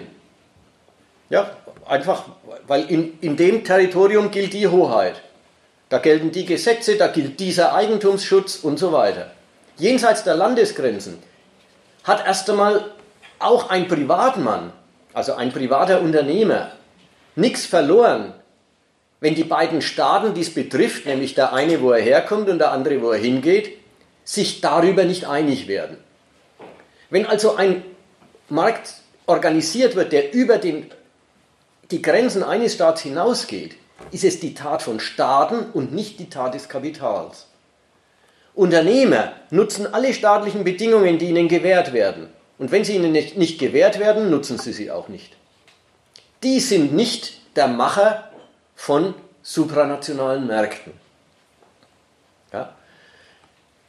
Die andere Seite stimmt schon. Es ist ein Bedürfnis von Unternehmen, im Grunde auf grenzenlose Zahlungsfähigkeit zu treffen, grenzenlos zugreifen zu können auf Rohstoffe und sonstige Vorprodukte, in letzter Instanz sogar grenzenlos investieren zu können und die Arbeitskraft überall in der Welt benutzen zu können, wo man sich von ihnen eine vorteilhafte, nämlich rentable Anwendung verspricht. Es ist ein Bedürfnis von denen, aber machen tun die den Zugang zu anderen Staaten nicht. Das machen nur Staaten und die machen es nur wegen ihrer Rechnung. Über die habe ich vorhin als am Beispiel der Europäischen Union geredet. Also das war das Erste. Ja. Die, es sind, Staaten sind da die Subjekte. Das Zweite ist, kann man das zurückdrehen? Kann man das zurückdrehen auf einen nationalen Rahmen? ist wieder die Frage, wer soll denn das Subjekt davon sein?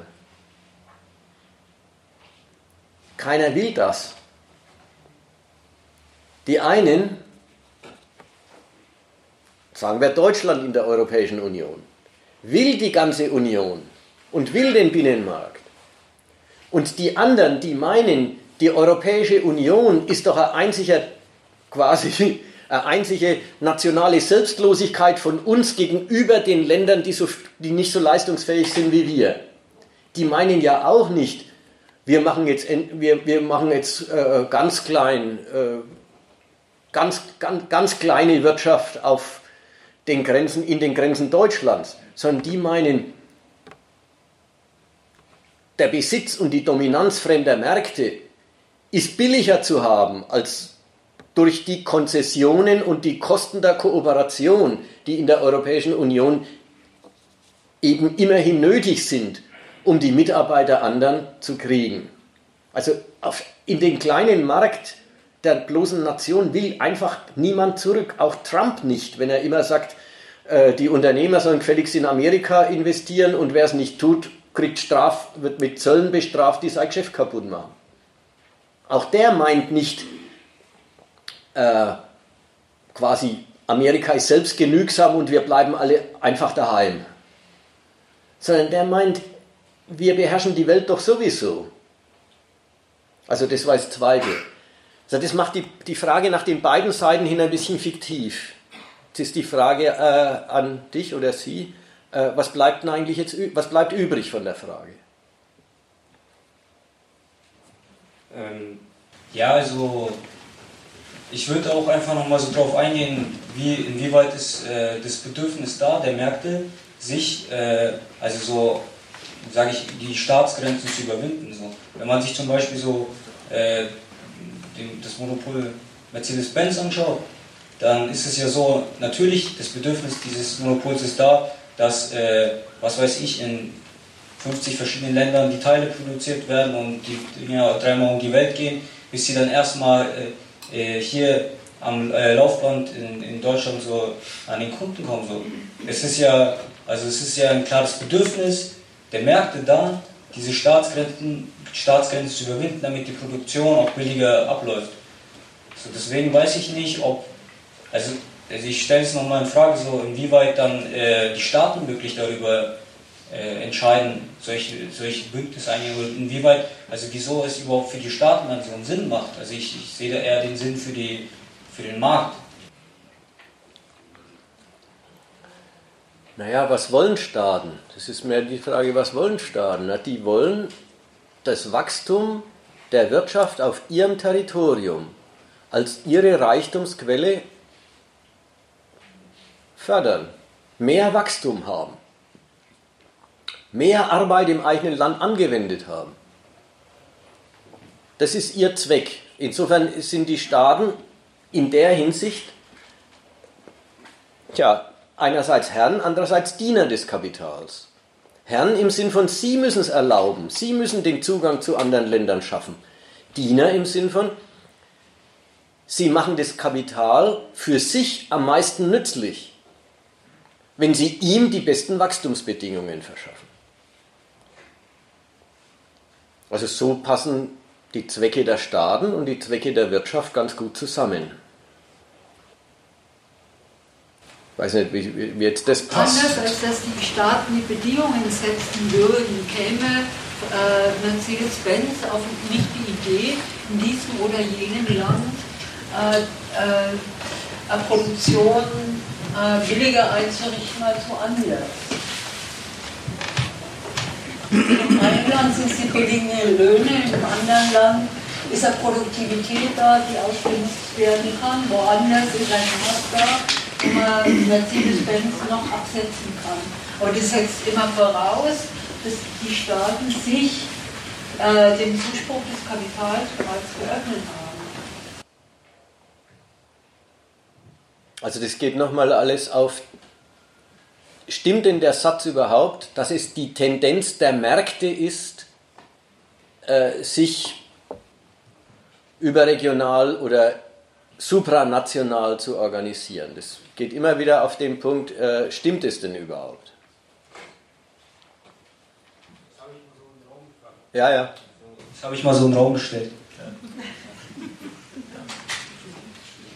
Aber Aber ich habe ein bisschen den Eindruck, dass seine Frage doch darauf zieht, mehr, was hat der Staat davon? Ich glaube, die Vorstellung war gewesen, war mehr so gewesen, ähm, äh, ja, das, die, die, am Beispiel Mercedes-Benz, ja, die produzieren in der ganzen Welt, bis sie es dann hier wieder irgendwie verkaufen, ja, und wieso macht es der Staat und was hat er davon? Und ich meine, ich weiß nicht, du hast im Prinzip die Antwort schon gegeben. Auf die Art und Weise nützt halt äh, Mercedes-Benz die günstigen Einkaufs-, Produktions-, was ganz viel des, äh, äh, äh, die Gehälter betrifft, ja, was den Leuten gezahlt wird, Bedingungen auf der ganzen Welt, stärkt so seine eigene Konkurrenzfähigkeit gegenüber anderen Konkurrenten.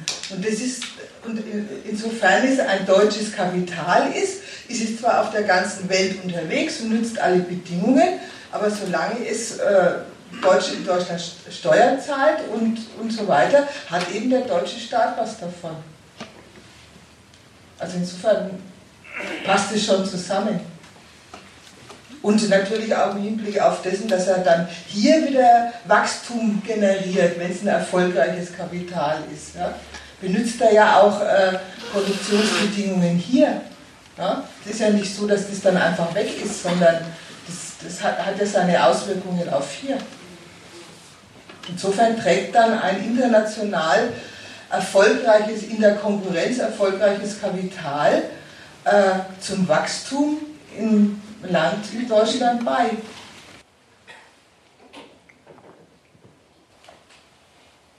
Dass es da einen doppelten Gesichtspunkt gibt, vom Staat aus gesehen. Von den Unternehmern aus gesehen ist es einfach. Die sagen, wo die billigste Produktion ist, und da muss man immer noch einrechnen, was die Transportkosten dann sind, wenn man das, äh, diese Teile endlos hin und her schippert. Aber in der Summe von Gestehungskosten und Transport äh, ist klar, die billigste Produktion ist die beste. Weil das ist gut für einen Gewinn, wenn man die Kosten senkt. Das ist die ganze einfache äh, Überlegung von den Unternehmen her. Vom Staat gibt es wirklich einen doppelten Gesichtspunkt und den kennt man, wenn man die Diskussion über Firmen gehen ins Ausland verfolgt. Da gibt es die eine Perspektive, die sagt Kapitalexport. Und die andere Perspektive, die sagt Kapitalflucht. Kapitalflucht ist scheiße, Kapitalexport ist gut, vom, von der Perspektive des Staats aus. Kapitalexport ist gut, warum? Weil deutsches Kapital ins Ausland geht, dort Arbeitskräfte benutzt, dort Firmen aufbaut und eigentlich eine dauerhafte Einkommensquelle für einen deutschen Besitzer erzeugt auf die Weise auch dauerhafte Geldströme im Laufe der Zeit, dauerhafte Geldströme vom Ausland nach Deutschland, wenn die Gewinne dann wieder hier zu, wieder zurückkehren zum eigentlichen Besitzer. Ja, da macht man das ganze Ausland zu einer bleibenden Geldquelle. Und das ist ein Staat, auch ein staatlicher Gesichtspunkt. Dann hat man immer zu Zustrom von Geld vom Ausland, weil eben Gewinne transferiert werden. Müssen sie ja nicht, die können ja in einem Drittland auch noch investiert werden. Aber im Prinzip, wenn der Heimatstandort einer Firma hier ist, dann ist es ein Gesichtspunkt. Kapitalflucht ist schlecht, weil da ist es nicht der Zuwachs an Kapital, der außer, den heimischen, außer das heimische Territorium und heimische Arbeitskraft auch noch das Ausland benutzt, sondern wenn Unternehmen statt daheim das Ausland benutzen, wenn also daheim Schrumpfung ist und auswärts Zuwachs, dann sagen Staaten, oh, unser Standort ist offenbar sehr unattraktiv, so geht es nicht weiter. Dann wird dieselbe Aktion vom Unternehmen her, ist es dieselbe Aktion, wird vom Staat aus als das ist schädlich und jetzt müssen wir was dafür tun, dass unser Standort attraktiver wird und zum Beispiel in den Schröder-Jahren wir einen Billiglohnsektor einrichten müssen, der dazu führt, dass deutsche Menschen eben auch so schlecht bezahlt werden wie die Ausländer, die so furchtbar attraktiv sind. Ich frage mich, ob das alles gute Antworten sind auf die Ausgangsfrage, wenn ich das. Ja, das trägt uns jetzt ja langsam auch weg, ja. Hast du doch gefragt, ob man sich dem entziehen kann. Und da war jetzt die Antwort, äh, ein Staat, der Kapitalismus aufgemacht äh, hat, warum sollte der sich dem entziehen? Das Kapital äh, macht nicht, das nicht von selber, sondern äh, kalkuliert die Bedingungen. Deine Frage, kann man sich denen entziehen? Da ist offen, welches, an welches Subjekt du denkst und welchen Zweck du diesem Subjekt unterstellst. Ähm, ja, meine Frage hat darauf abgezielt, dass ob sich jetzt zum Beispiel, äh, ob man wieder in die staatlichen Grenzen zurückgehen kann, also ob der Markt wieder in die staatlichen Grenzen zurückgehen kann. Das heißt sozusagen das englische Kapital äh, sich dadurch schützen kann, indem es versucht, in ihre staatlichen Grenzen so reinzugehen. Also ich, äh, es ist ja, ich habe diese Sachen auch noch nicht so ausgedacht und so, sondern, äh, oder durchdacht, besser gesagt. Aber ich ähm, bin mir den Folgen nicht so ganz klar, was zum Beispiel mit einem Brexit dann, äh, was für eine Bedeutung das hat. So. Also sie haben gesagt, okay, man kann den Markt wieder attraktiv machen, also ist durch, äh, durch staatliche Maßnahmen, aber ähm, im Endeffekt so ist es ein, also ein Kapitalexport ist äh, auf jeden Fall da und äh, deswegen weiß ich nicht, also so, ja, es war, es war nicht so ganz klar so. Also kommen wir zurück, kommen wir zurück zu dem äh, Argument von vorhin, äh, kann man, und gemeint ist jetzt nicht der gemeine Mann, sondern der Staat England, kann England zu den nationalen Grenzen, zu einer Wirtschaft in den nationalen Grenzen zurückkehren? Ja, die Frage. Die Frage ist darin fiktiv, dass das niemand will. Die Briten, die Briten sind entschlossen, sich aus, dem Gemeins aus, dem, aus der Europäischen Union und den Pflichten, die damit verbunden sind, und dem, was sie fürchten, ja, die Auflösung ihrer Nation in ein europäisches Gesamtwerk, dem, sich dem zu entziehen. Für ihre Wirtschaft wollen sie gleichwohl den Zugang zum großen europäischen Binnenmarkt erhalten. Das ist, die, das ist jetzt die Doppelschiene. Wir wollen nicht mehr bezahlen, wir wollen nicht mehr unter der Jurisdiktion äh, der europäischen Gerichtshöfe stehen, wir wollen die, die europäischen Bürger nicht mehr in unser Land lassen müssen. Aber wir wollen den europäischen Markt uns erhalten, indem wir den Austritt gleichzeitig mit einem Freihandelsabkommen mit der EU verbinden. Ja, das ist das Projekt jetzt. Insofern äh, ist äh, die Frage, können die zurückkehren zum bloß nationalen Markt? Eine, die, die heißt nicht, können sie das, sondern erstmal muss man sagen, das wollen sie auf jeden Fall nicht. Zweitens, wenn und in dem Maß, in dem sie vom europäischen Markt wirklich ausgeschlossen werden sollten, was man ja noch nicht ganz absehen kann, in dem Maß, gilt das, was ich heute ganz früh gesagt habe in den Überlegungen. Der Binnenmarkt wird zur Notwendigkeit der nationalen Wirtschaften. Wenn Sie sich mal darauf eingestellt haben, dann sind alle Firmen auf diesen Markt bezogen, dann brauchen Sie die Größe dieses Marktes, um die Umsätze zu generieren, äh, die dem Kapitalvorschuss entsprechen, den Sie ja längst äh, getätigt, der längst getätigt ist und der in den Fabriken und ihren Kapazitäten realisiert ist. Dann heißt abgetrennt werden von dem Markt. Erstmal wirtschaftlicher Ruin, Wirtschaftskrise, Redimensionierung. Und dann stellt sich eine Nation um, wenn das so ist. Das heißt jetzt nicht gleich, dass der Kapitalismus scheitert, sondern dann wird das Land halt ärmer. Die Reichen bleiben so gut es irgend geht auch reich. Manche gehen kaputt und andere finden andere Geschäftsquellen. In Russland erlebt man das ja ein bisschen. Das Land ist jetzt seit Jahren, seit zwei, drei, vier Jahren, weiß nicht genau, mit diesen Sanktionen belegt. Marktzugänge beschädigt. Kreditzugänge beschädigt. Naja, was hat es für Bedeutung? Private Unternehmen in Russland haben Probleme, äh, Käufer zu finden. Es gibt eine Krise, es gibt Stagnation, es gibt Rezession.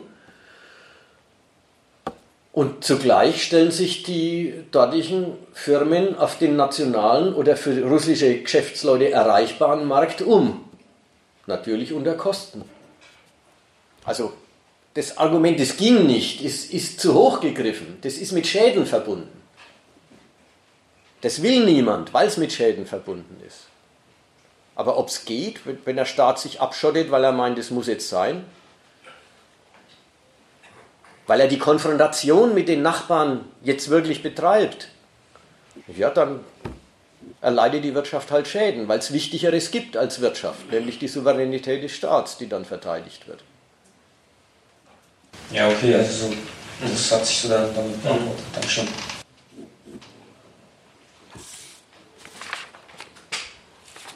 Möchte noch vielleicht zwei Sachen nachtragen, aber immer noch ist mir lieber, wenn es Meldungen gibt und, und Rückfragen. Ja? Also wenn jemand was einwenden will oder was hinzufügen will, ist immer besser, als wenn ich da noch was auftische. Zwei Geschichten. Sowohl die Freunde Europas wie auch die Diskussion hier hat jetzt immer vom Nutzen, vom Vorteilskalkül, von den Interessen der Nationen geredet.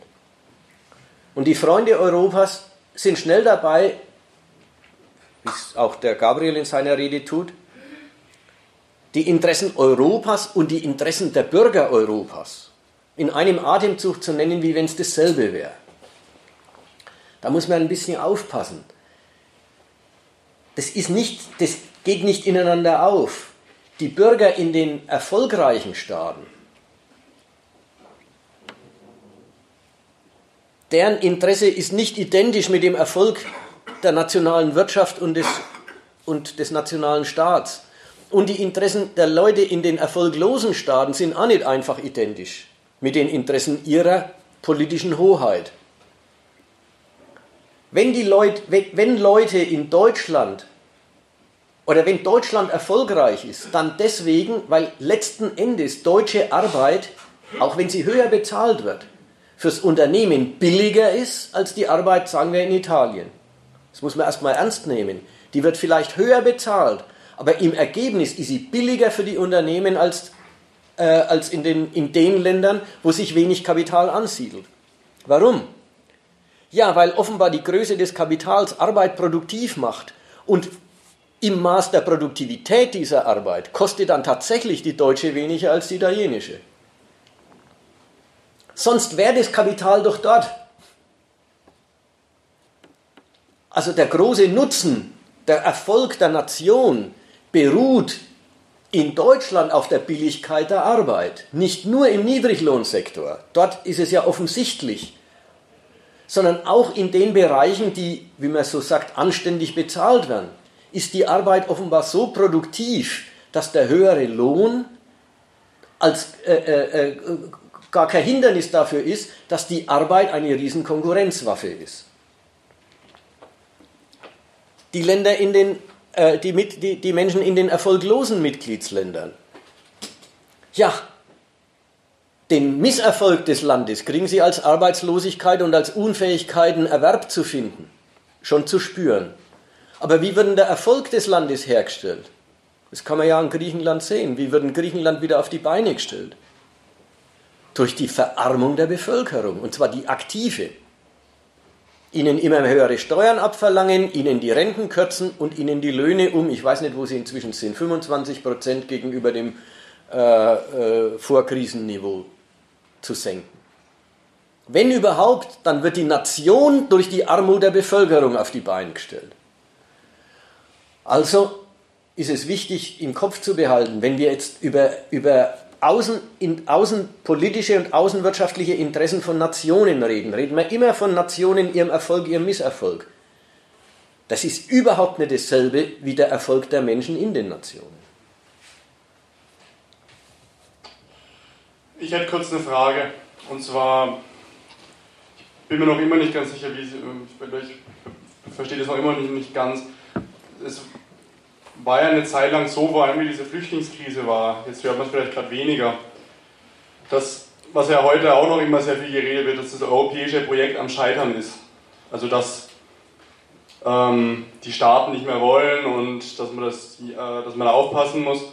Warum sich das eigentlich an der Flüchtlingskrise so aufgehitzt hat mit dem Europaprojekt, wie eine Frage, die scheinbar mal irgendwie jetzt nicht das groß tangiert, wo es doch um diesen Projekt geht und was ja auch in dem Vortrag gerade erläutert worden ist. Also um die Verteilung und äh, was man, für was braucht man diese Flüchtlinge und so weiter, ist ja nicht der Sinn und Zweck von so einem, der EU, warum sich so ein Projekt an so einer, also dieses Projekt an so einer Frage eigentlich so spalten kann.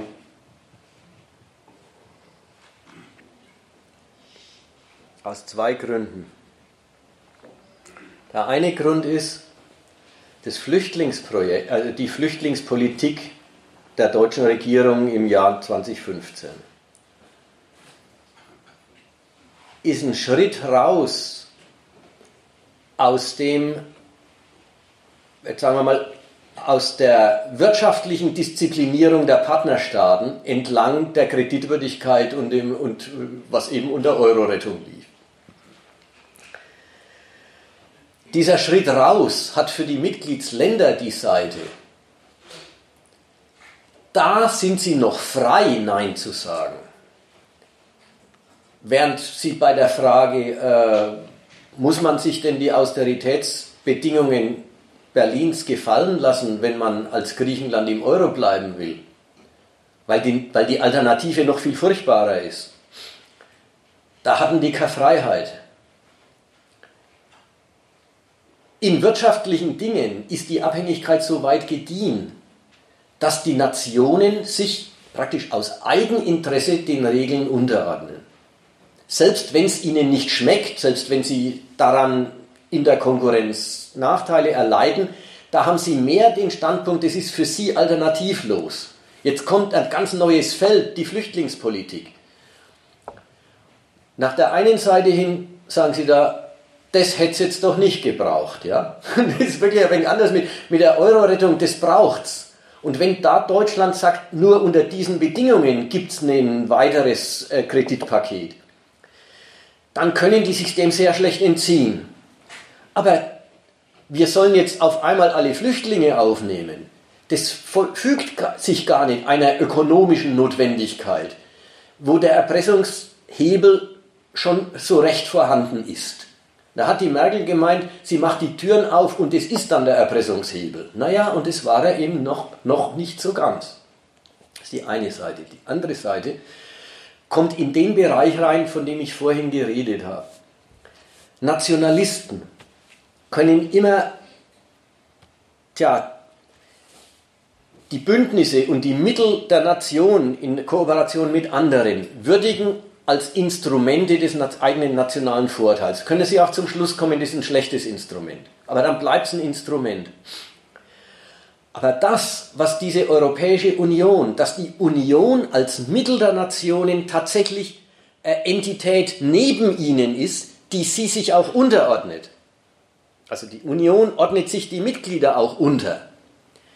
Dieses, dieser Angriff auf die, auf die Souveränität der Nationen können alle Nationalisten mir nix, dir nix in die Frage der Identität des Volks übersetzen.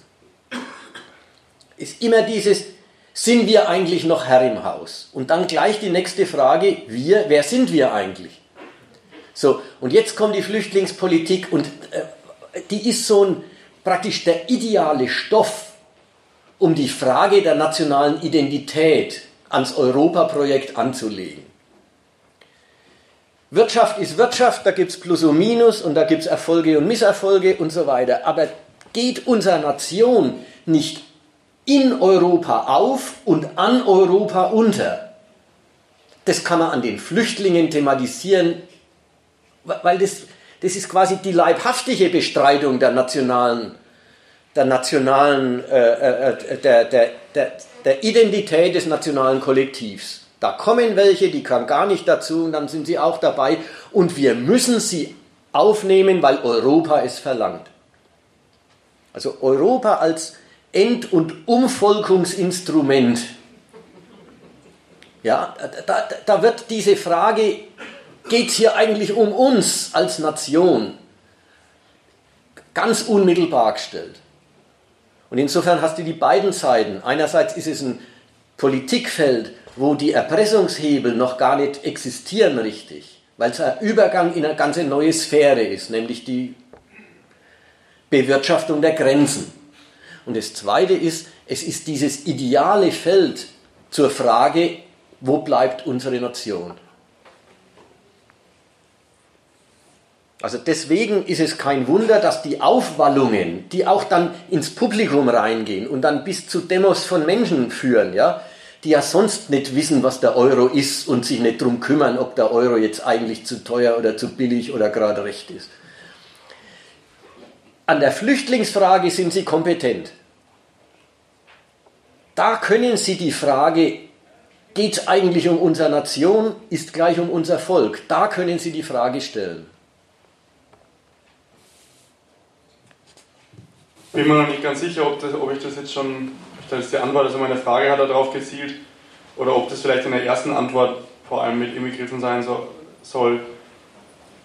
Warum in den Zeitungen zum Beispiel, auch von der Merkel und so weiter, ähm, so davor gewarnt worden ist, wenn da jetzt keine Einigung daherkommt, dann, ist das dann kann das Bündnis sprengende Konsequenzen haben. Also was der, oder hätte ich nochmal, ich bin noch nicht ganz verstanden. Also ich hätte mal andersrum geantwortet wie du. Also einfach die Reihenfolge. Äh, hört man mich? Ja, wunderbar. Die Reihenfolge umgedreht. Nämlich Flüchtlinge, das sind für Staaten keine harmlose Sache. Also, weil du ja so eingestiegen bist mit, ach, diese Flüchtlinge wieso haben die überhaupt ähm, ja, die Wucht, Europa durcheinander zu bringen. Die sind keine harmlose Sache. Also jetzt gerade mit deinen letzten Erläuterungen ähm, angefangen. Weil bei Flüchtlingen, da betrifft es für Staaten die elementare Frage, und das muss man sich klar machen, dass in solchen Gebilden lebt man, wo die sagen, wollen wir die überhaupt auf unserem Territorium zulassen? Und wenn da eine andere Nation das auf die Tagesordnung setzt, sehen die sich in ihrer freien Verfügung darüber, wer darf hier auf meinem Territorium leben und wer nicht, beschränkt. Und umgekehrt, so war es auch von Deutschland gemeint. Ja, also ähm, um so, das war genau ähm, der Stoff, dass das europäisiert werden soll, ein Stück es ist nicht die ganze Bevölkerungspolitik, aber neben dem Freizügigkeit äh, der Bürger innerhalb von Europa auch ein Stück Bevölkerungspolitik nach außen. Europäisiert, das heißt, gerade der souveränen Verfügung der Nationalstaaten aus der Hand gegeben. Genommen. Äh, genommen. Also nur gegen den Thron harmlose ähm, Sache und damit ähm, überhaupt auch was er in seinem Vortrag ja auch angesprochen hat. Ich bin der Herr über meine eigenen Grenzen und passe da auf, wer da reinkommt und nicht. Das, jetzt kommt, meine ich, die andere Überlegung rein. Da hätte man von dem, also das hat erstmal der Stoff selber, dass der so hoch gehandelt worden ist und nicht, ähm, ach Gott, da nimmt man halt ein paar auf und ähm, tut das wieder runter definieren. Ja? Das hat, ähm, meine ich, den anderen Grund, den du äh, erwähnt hattest, nämlich, dass das ein Feld ist, wo die Führungsmacht ähm, von einen, von den beteiligten Nationen etwas verlangt, wo man a. überhaupt gar keinen nationalen Nutzen sieht und nur den Angriff auf die Souveränität und drittens äh, gar nicht einsieht, warum er von den Vorschriften der Führungsmacht abhängig ist. Also dass die ja erstmal überhaupt gar kein, ähm, was du inhaltlich vorher ausgeführt hast, in dem Sinn auf etwas verweisen kann, ökonomisch verweisen kann, hinsichtlich ihrer Vorschriften, wo die anderen darauf angewiesen sind.